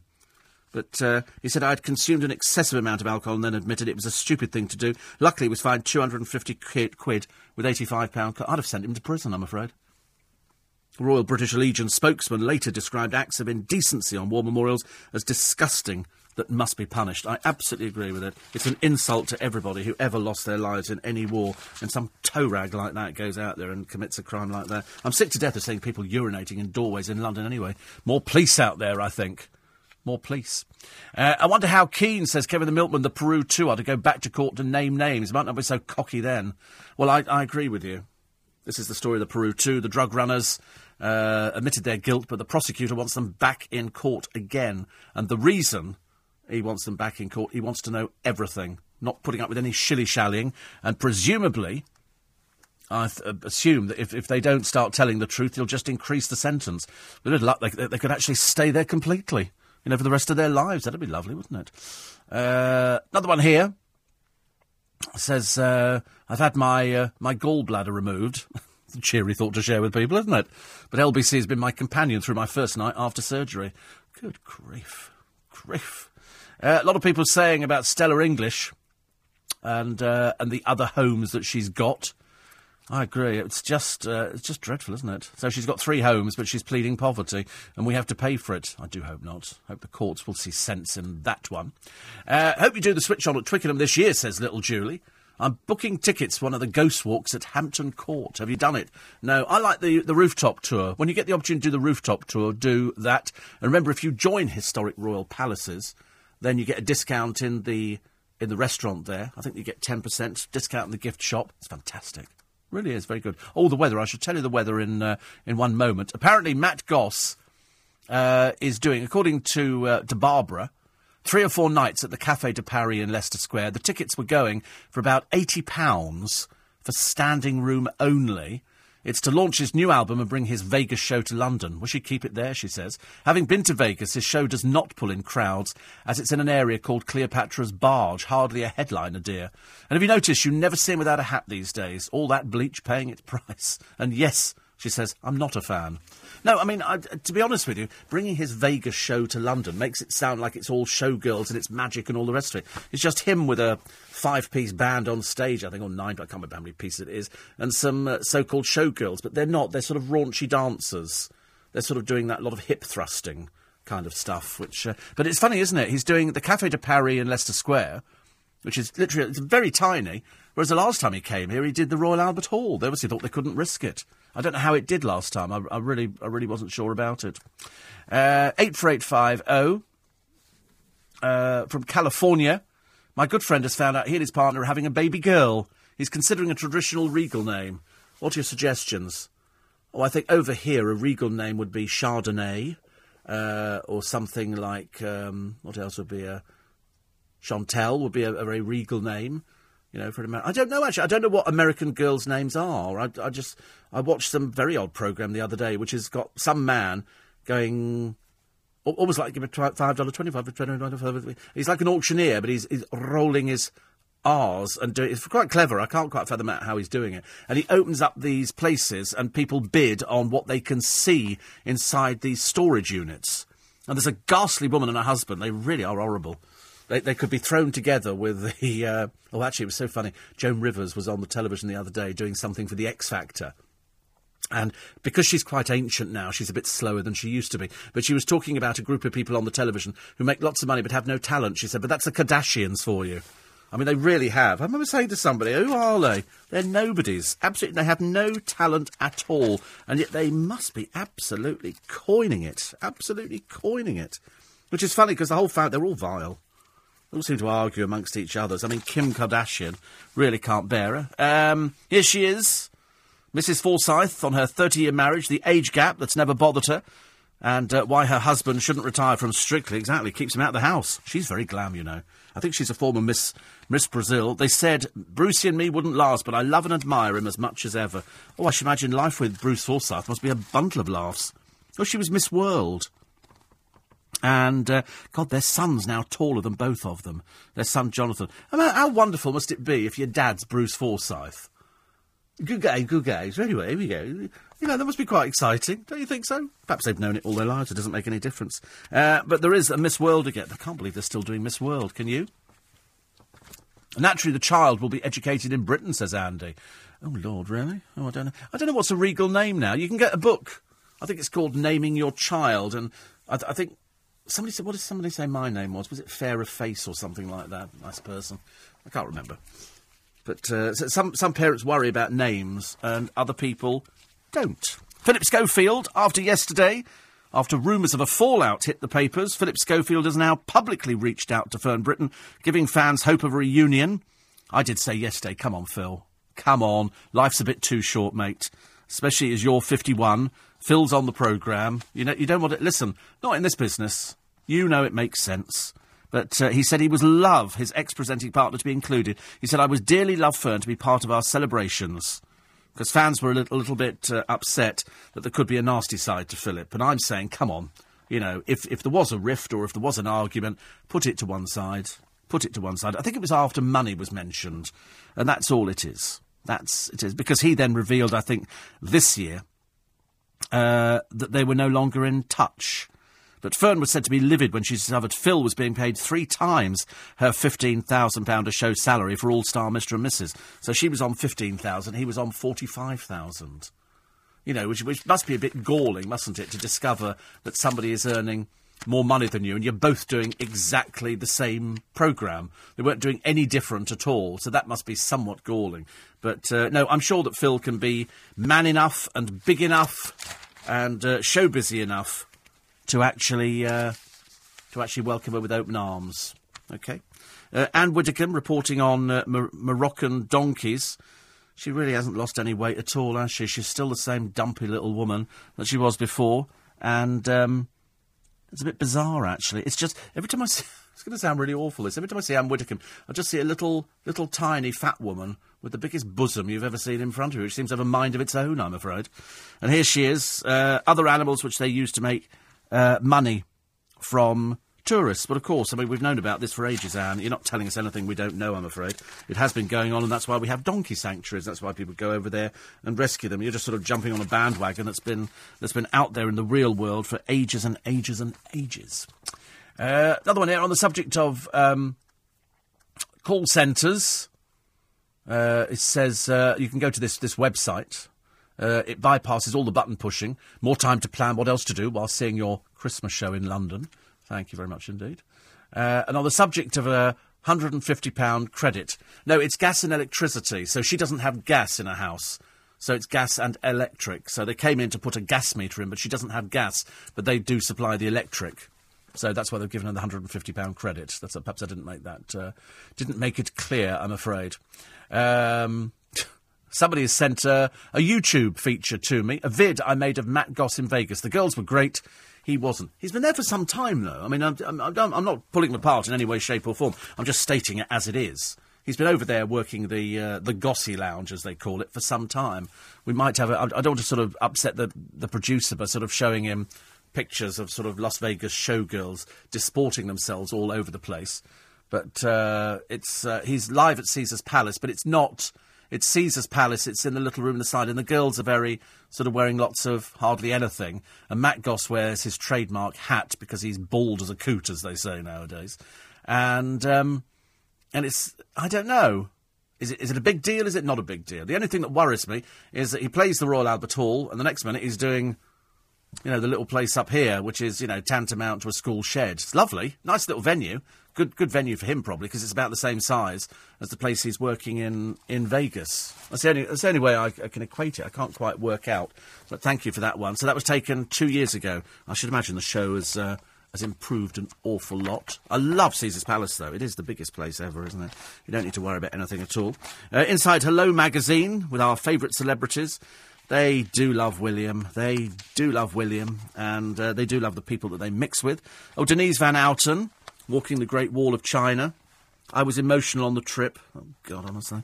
The trouble is, they're all doing it with film crews, aren't they? I don't know who she was doing it with. Who she was doing it with. I think it's. Uh, uh, it was uh, just a charity walk, but it's all sort of me, me, me, me, me, isn't it, really? And so Denise Van Outen is there. She was, uh, she was doing it. Listen, if it raised money for, for charity, who are we to complain about it? And uh, Michelle Keegan and Mark Wright, apparently they both want to appear on stage together. Was he going to be a floorboard again? I mean, surely it can't be anything to do with acting.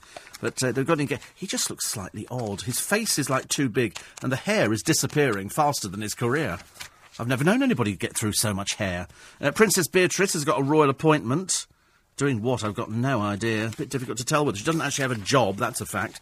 But now they, they've taken William out of uh, out of the equation, and they put him onto lots of royal things. He'll be learning to do that, so I'm assuming that Charles will be cutting back.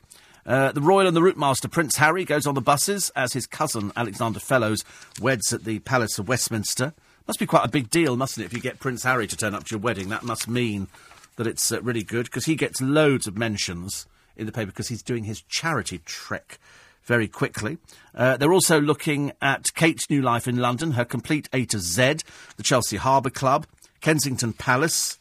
It's quite. I don't know if you've ever been to Kensington Palace. If you join historic royal palaces, you can go there. It isn't until you see it from the air that you realise how big this place is. I mean, it's absolutely enormous.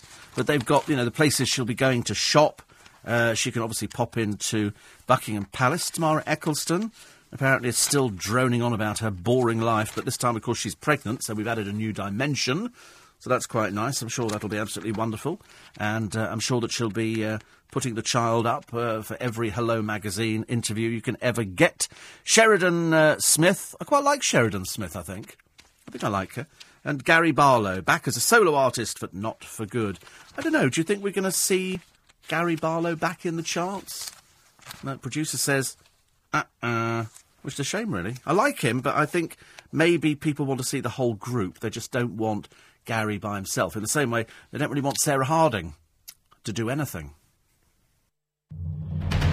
LBC 97.3. This is London's biggest conversation with Steve Allen. Morning, coming up to 10 to 6. It is Thursday morning, isn't it, today? I'm losing. This week, have you noticed, this week is whizzing past. For all those people who get paid monthly, of course, this week is delightful because yesterday you got paid. So come midnight, the money is in the bank account. Yeah. I was speaking to a friend of mine. He said, it was so exciting. He said, I love logging onto my account to see the money's arrived in there. I said, yeah, one day you'll log onto the account the money won't have arrived in there, but at the moment it's actually quite exciting.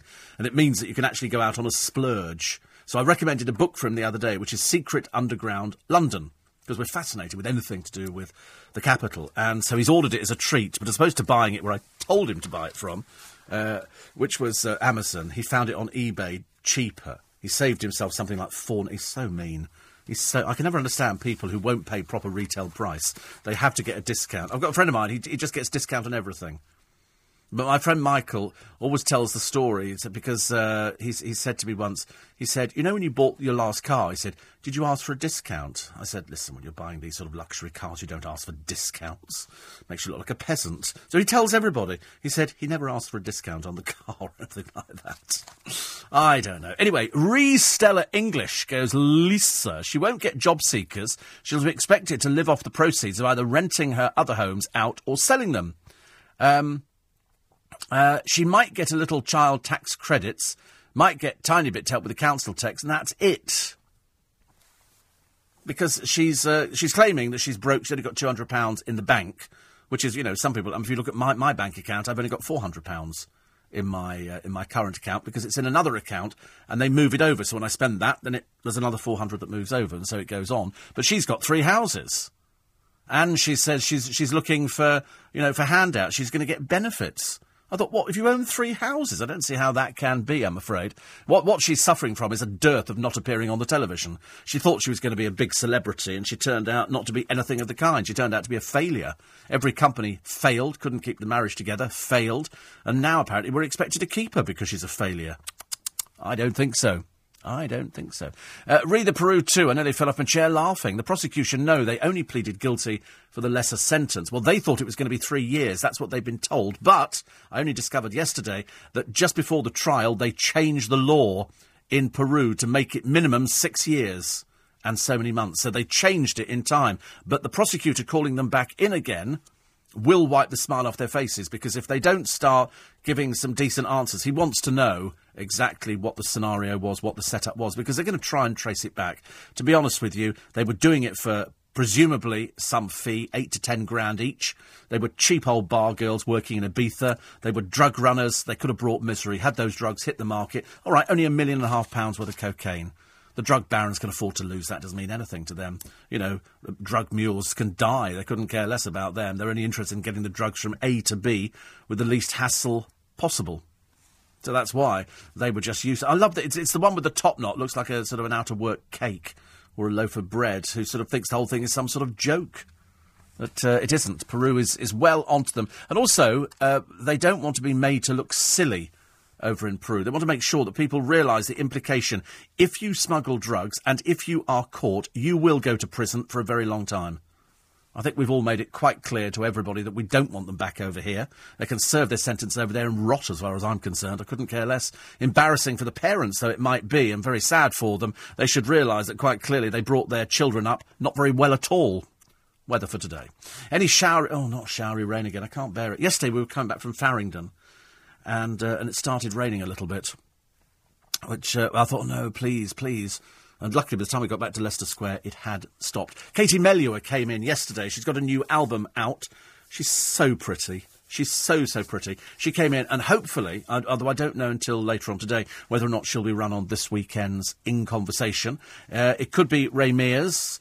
It could be um, Liz Hurley. It could be, who else? Bill Medley. And then next week, we've got James McAvoy coming in which I'm very much looking forward to. I'm going to a screening on Monday. Jane Horrocks will be coming in as well.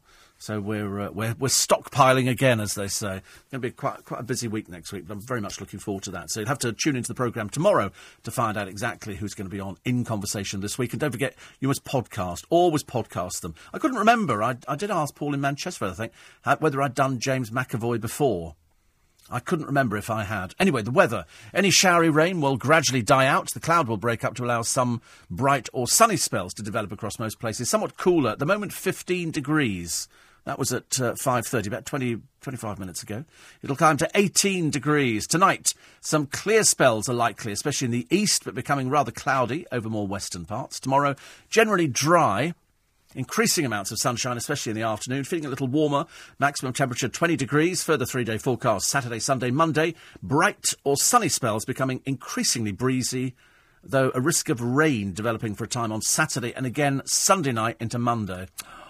So I, clear, I cleared out my bag yesterday. I decided I've got this bag with it. I had no idea what was in there, and I bought a packet of um, throat sweets. They're those little black licorice pellets. And uh, what's that? What is that? Is that something? Oh, a throat sweets. And these come in little. I get them from from Goods, my my dispensing chemist, and they're these little. Anyway, the top of the thing broke, and they all fell into the bottom of the bag, and they're licorice, little hard pellets, very very good for your throat.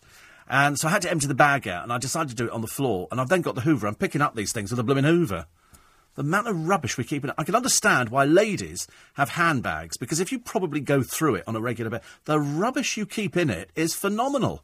It's absolutely unbelievable. I couldn't believe it. This this bag now weighs, you know, two thirds lighter than it was before because I had all sorts of rubbish in it. I'm afraid I had to throw that that CD out that the producer wanted of that um, Mr. Maloney.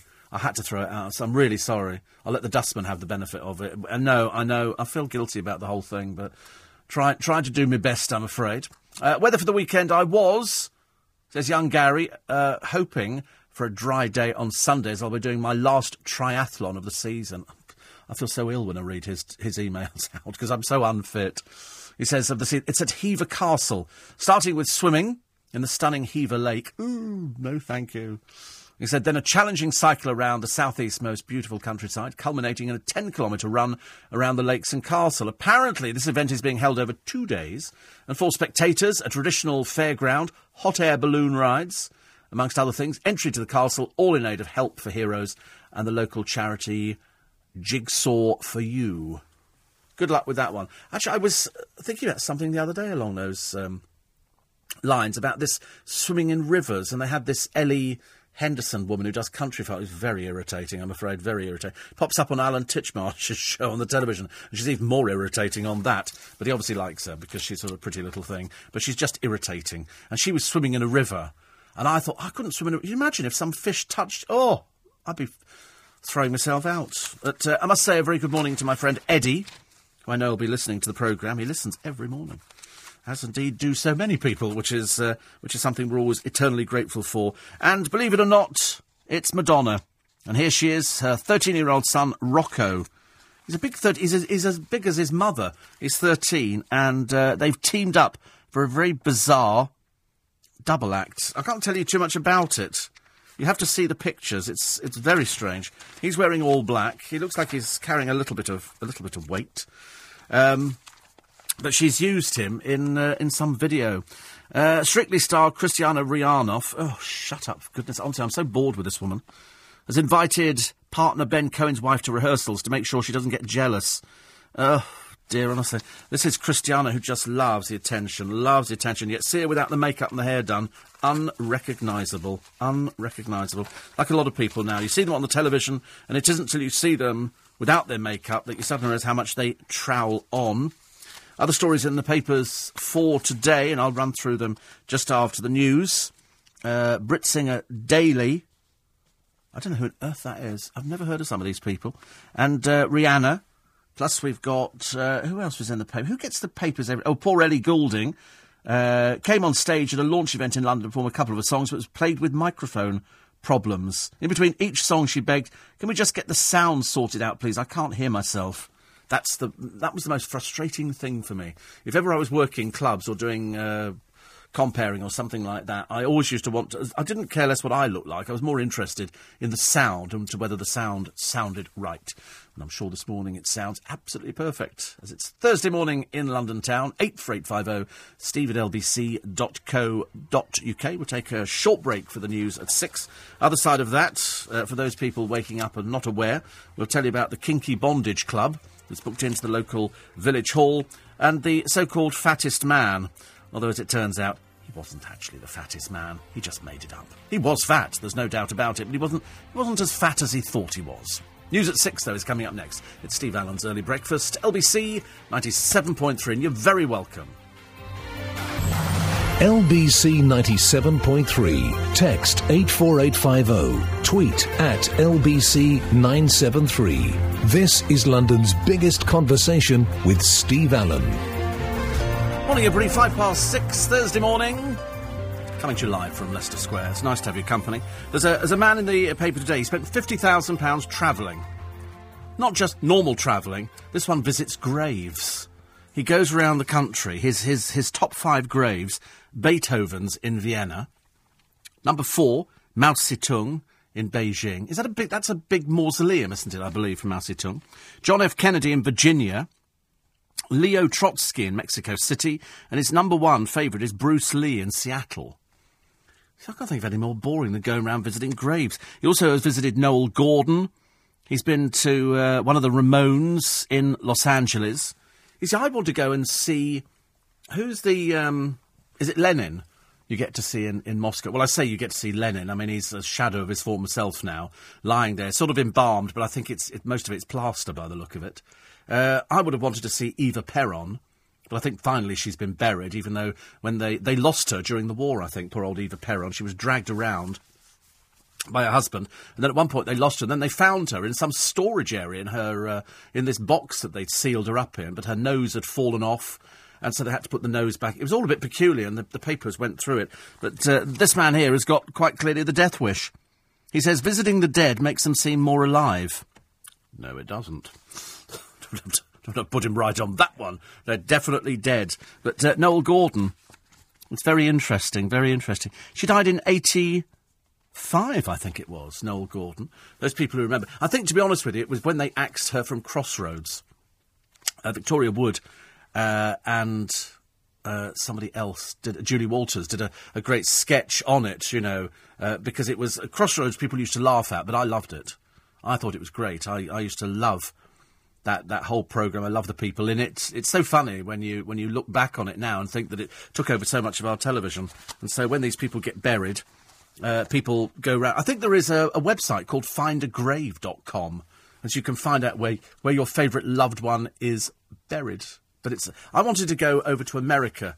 I don't know if you remember a film. It was called. It, Bob Hope made this film called The Seven Little Foys, and it was about a, a musical turn years and years ago.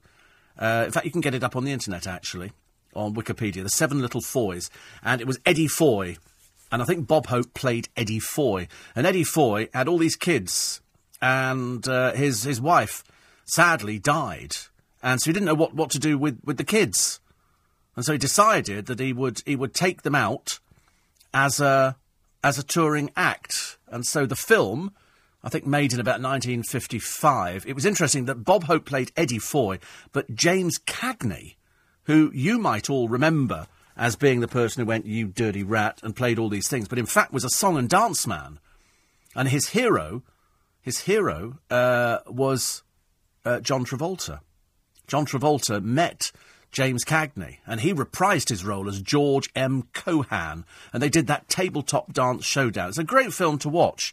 Uh, the Seven Little Foys had a stage musical version. There was a TV uh, version as well.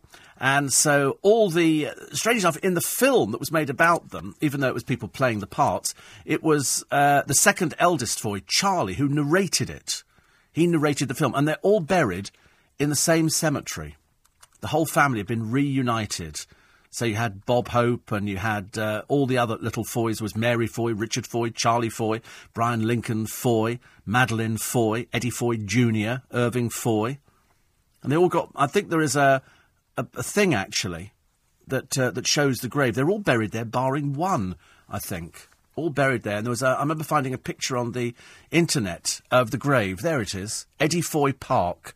It's in uh, New Rochelle in New York, and they say here uh, the the plaque reads.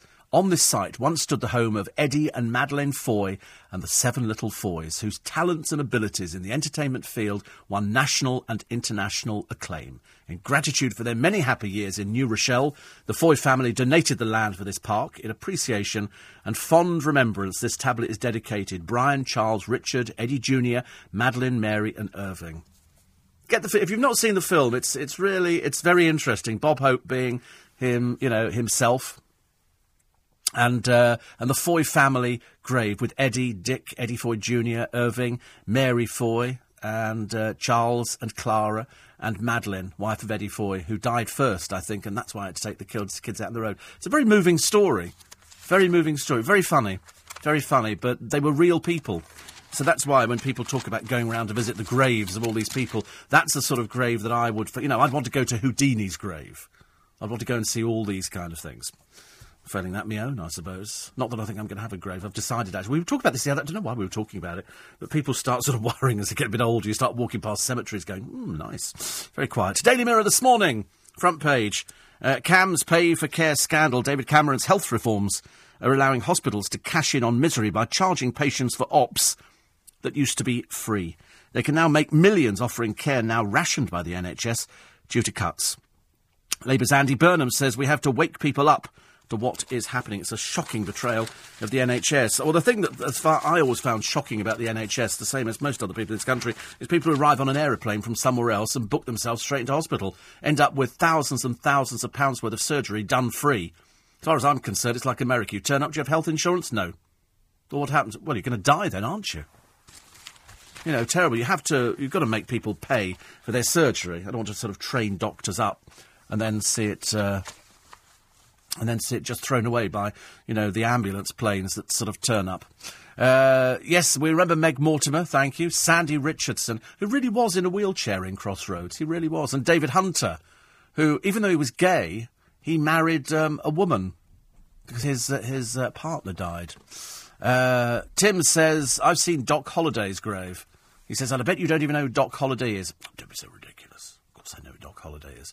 He's very famous, isn't he? Wasn't he part of the, uh, the Wild West, I think? Uh, 84850 steve at lbc.co.uk. Um, another one here. Uh, this is, uh, I went to the, the Royal Newbury Berkshire County Show, says Sue Ann in Stockwell. Uh, gorgeous weather. Horrible B&B, no garden. Oh right, but it's very. We used our house used to back on, used to back on to uh, to the Royal Newbury show. Now they've moved it uh, a little bit further up, I'm afraid. But it's still a, it's still a great show actually, still a great show. Um, I'm here. Try and weave in as many of these as possible. So, so many have come in actually. Uh, on the the travel, I must tell you very quickly. Uh, the M25 anti-clockwise, junction 26, Waltham Abbey which is where you can't spit anymore, isn't it, Waltham Abbey? So that's good fun. Two lanes are closed after an accident. More info. Uh, Steve, re Stella English. Her properties are no doubt buy to let, so the taxpayers likely to be paying her tenants' rents via housing benefit. Dreadful. Kaylee's a very regal name, says Matt. Yes, I suppose Kaylee could be considered a regal name. I don't know. This is after we were asked uh, what would be a, a, reasonable name. Steve, I did email you back over James when you first asked me. I thought you had it. I think you remember saying you couldn't get, uh, have a Scottishy sounds. It's a few years ago, though, as it's fallen off the end of the podcast. He's married to Anne Marie Duff. Lovely. This is uh, this is James who we're going to be talking about. He says, I think you spoke to him about the film about Idi Amin, the last king of Scotland, in which he played a doctor. Would that ring? I can't remember. Is that what I talked to him about? Is it a good film? The trouble is, you know, you do so many interviews, and I can't. So that was a few years ago. That was a few years ago. But see, I can't remember half these things. I'm terrible at remembering things. Isn't it funny? Somebody says, "Oh, you talked to somebody," and I went, "Right," and then they go, "You," and then they play it back to you, and you go, "Oh, right, of course." Very interesting. Uh, Jenny says, What do you think of Pudsey getting sick whilst filming? Rushed to the vets. Turns out he has uh, a ham sandwich. Poor soul. Yes, poor old. But you've got to hang on to Pudsey. He's a bit of an investment, isn't he, Pudsey? You don't want to lose uh, Pudsey anytime soon. Um, 84850 steve at lbc.co.uk. Uh, time now, 14 minutes past six. LBC 97.3. This is London's biggest conversation with Steve Allen. I drive through Pratt's Bottom every day, says Jackie. We were doing funny place names. I, am afraid I have to hold my hands up and confess to you that I didn't use the rude names on the uh, free podcast yesterday. Only because some of them were just a bit too rude. Funny, but, but rude at the same time, I'm afraid. Uh, Pratt's Bottom has a few shops only. At a petrol garage, amongst the shops, a Christian bookshop, says Jackie. Which among the surrounding fields and horses grazing I find strange, but I do wave to Angela and Bob as I drive through. And so you should. So you should. 84850 steve at lbc.co.uk. Um, uh, Alan says, wasn't the woman pregnant in Crossroads I mentioned yonks ago, pregnant for 11 months? I don't know. I mean, I just, we used to laugh. The thing they used to laugh about Crossroads was the fact the set moved. That's what they used to say. They said the walls moved because it was a, it was a set. It was, it was set in King's Oak, I think. I'm pretty certain it was King's Oak that it was set in. It was very funny, whatever it was, and I liked it. Uh, what's wrong with the M25 between junction 25 and 24? Uh, I think uh, it's an accident. I think. Uh, the Peruvian drug mules have had their guilty pleas rejected. The Peru, prosecutors want a hearing to find out more about where the drugs came from. Well, we know where they came from. They've told us where they where they picked them up from. And if the guilty plea is accepted, though, they will get six years, not two. Well, they've already dropped the uh, the two on the head. It's now minimum six years. They brought that in literally just before this case literally just before the uh, the case. Uh, a lot of people talking about ASDA, only spotted by a member of staff, this mental patient outfit. And obviously somebody went, what the...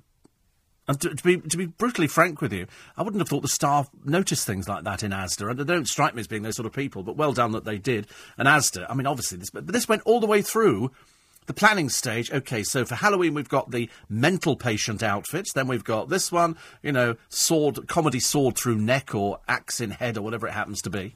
And um, and nobody spotted this one, so the mental patient outfit got through. They found out. They immediately, because you've got to do it fast nowadays, they had to issue their apology and say we're very sorry. It was a it was an oversight and uh, we weren't at all sure how it happened. I thought, well, somebody will know about it. Somebody will have a, the idea of what's going on. Front page of the Express is the apprentice winner Stella English. I'm broken. It's all down to Lord Sugar.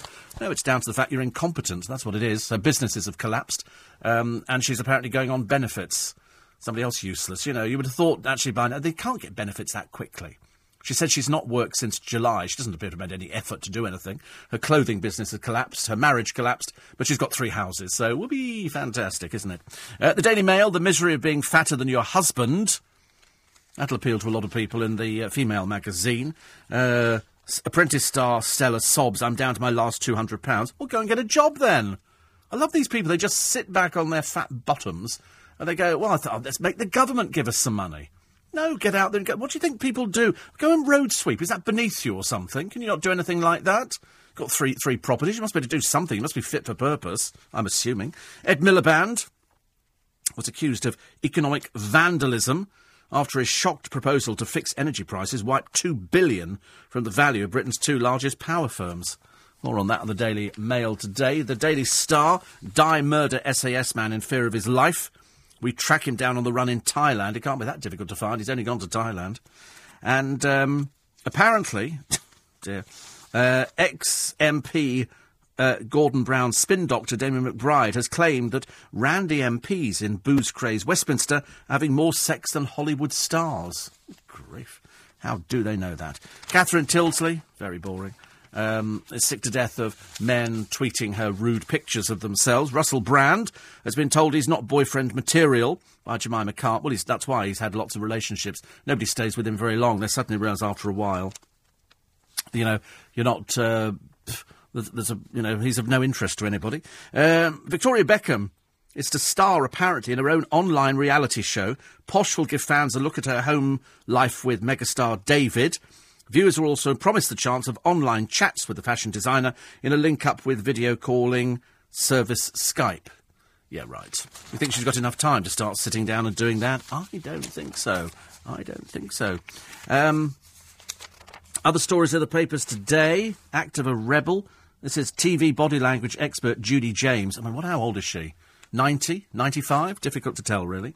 But she says twerking apparently uh, imitates about the most obvious sexual display in the animal kingdom, the most basic animal mating ritual. Oh dear. Have you seen people twerking? I saw a picture of an LBC presenter twerking. I became quite queasy, apparently. Have you ever done it? Have you done twerking? It, well, that's what I thought it was. A, I thought it was a Beyonce thing. I've seen a man doing it. A man twerking. Imagine. Uh, exactly. That's shocked you on a Thursday, hasn't it? Going to rehab after that one. Uh, everybody praying for Paul Gascoigne that he can beat the booze addiction. I think it's highly unlikely. He's appeared to show no interest in beating the booze addiction. Uh, Phil Neville says, I felt sad watching it. Gary Lineker wrote heart wrenching. Yeah, but of course he made it, presumably, so he gets a bit more money in the bank and he can go and, you know, go down the betting shop and do everything else. I don't, don't quite understand where we're going with, uh, with poor old Gascoigne. Uh, Parliament is the binge drinking capital of Britain and more sex driven than Hollywood. So says Damien McBride. I think the book's gone into reprint. I think there was the, the first run, and now there's, uh, there's a second run coming out. Uh, James McAvoy, who's playing a junkie cop in a film called Filth, which I'm seeing on Monday. And then I think we'll be talking to him next week. And uh, new mum Rochelle Humes is sick of people mistaking her daughter Alaia-Mai for a boy. Easily done, I suppose. Easily done. And the TV apprentice babe on benefits. There's nothing babe about Stella English, I'm afraid, at all. Three houses, honestly. Couldn't make it up, could you, really? Uh, the Sun on the front page, the man who's grown a nose on his forehead. Have you seen that picture, which was on the television yesterday? I found it slightly disturbing. And um, his, his, his own nose looks perfectly okay. But it's like, didn't they do it on a mouse some years ago? They grew an ear on the side of a mouse, on its back, or something like that. I mean, as if that's a place to put an ear. I mean, that poor mouse now intimidated by all the other mice going, What have you got there? It's an ear. What, on your back? Dreadful, isn't it, really? Uh, this is your captain sleeping. Jet flies on autopilots as both pilots were asleep. It's an Airbus. Uh, the passengers remained unaware. The pilot and the co-pilot nodded off. I suppose that, you know, in printing this picture on the front, I appreciate what they're saying, but I suppose you are aware that, in fact, planes can fly by themselves. It can land by itself. It can stay up there by itself. Uh, I didn't see uh, Watchdog last night. I do like Watchdog. I do like Anne Robinson, but apparently she's done something interesting to her mouth. New teeth put in, I should imagine. And uh, Jones says the popularity of Pudsey is driven by the publicity generated by a teenage handler. I've seen the act, and there's nothing their dogs at our obedience club don't do. Yes, I've said that too. Or if you go to a circus. If you want to see fantastic demos, watch the doggy dancing at Crufts by Richard or Mary Ray. So there you go. So uh, that's it. Just about it for this morning, I'm afraid. We will have a free podcast up for you. And that'll be in around about uh, 30 minutes' time. And then the rest of the show you can podcast a little bit later on. Uh, the weather today, a bit of a mixture. Um, I'm not too sure. One of the other papers was saying we're going to have sleet and rain and all the rest of it, but I'm hoping not too much at all. Uh, 200,000 mothers forced into jobs. It'll be Stella English, won't it? That's on the front of the, uh, the Telegraph. Uh, ten Britons may have died in the Kenya massacre, and a cancer test could spare women chemotherapy. If we run Elizabeth Hurley this week, we're talking about breast cancer because October is Breast Cancer Awareness Month, where they try and raise an awful lot of money, and you're probably arranging things as well. And don't forget the Macmillans uh, raising a lot of money. They're having coffee mornings all over the place at the Twickenham Tavern with Claire and Al. They've got something today, I think. It's either today or tomorrow. And they'll be raising as much money as possible with cake and coffee and nice stuff like that. So we wish everybody well with the big coffee morning for Macmillan Cancer Research. Have a great day. I'm back with you tomorrow morning. Nick and the team at 7. Next, the morning news with Lisa Aziz. What makes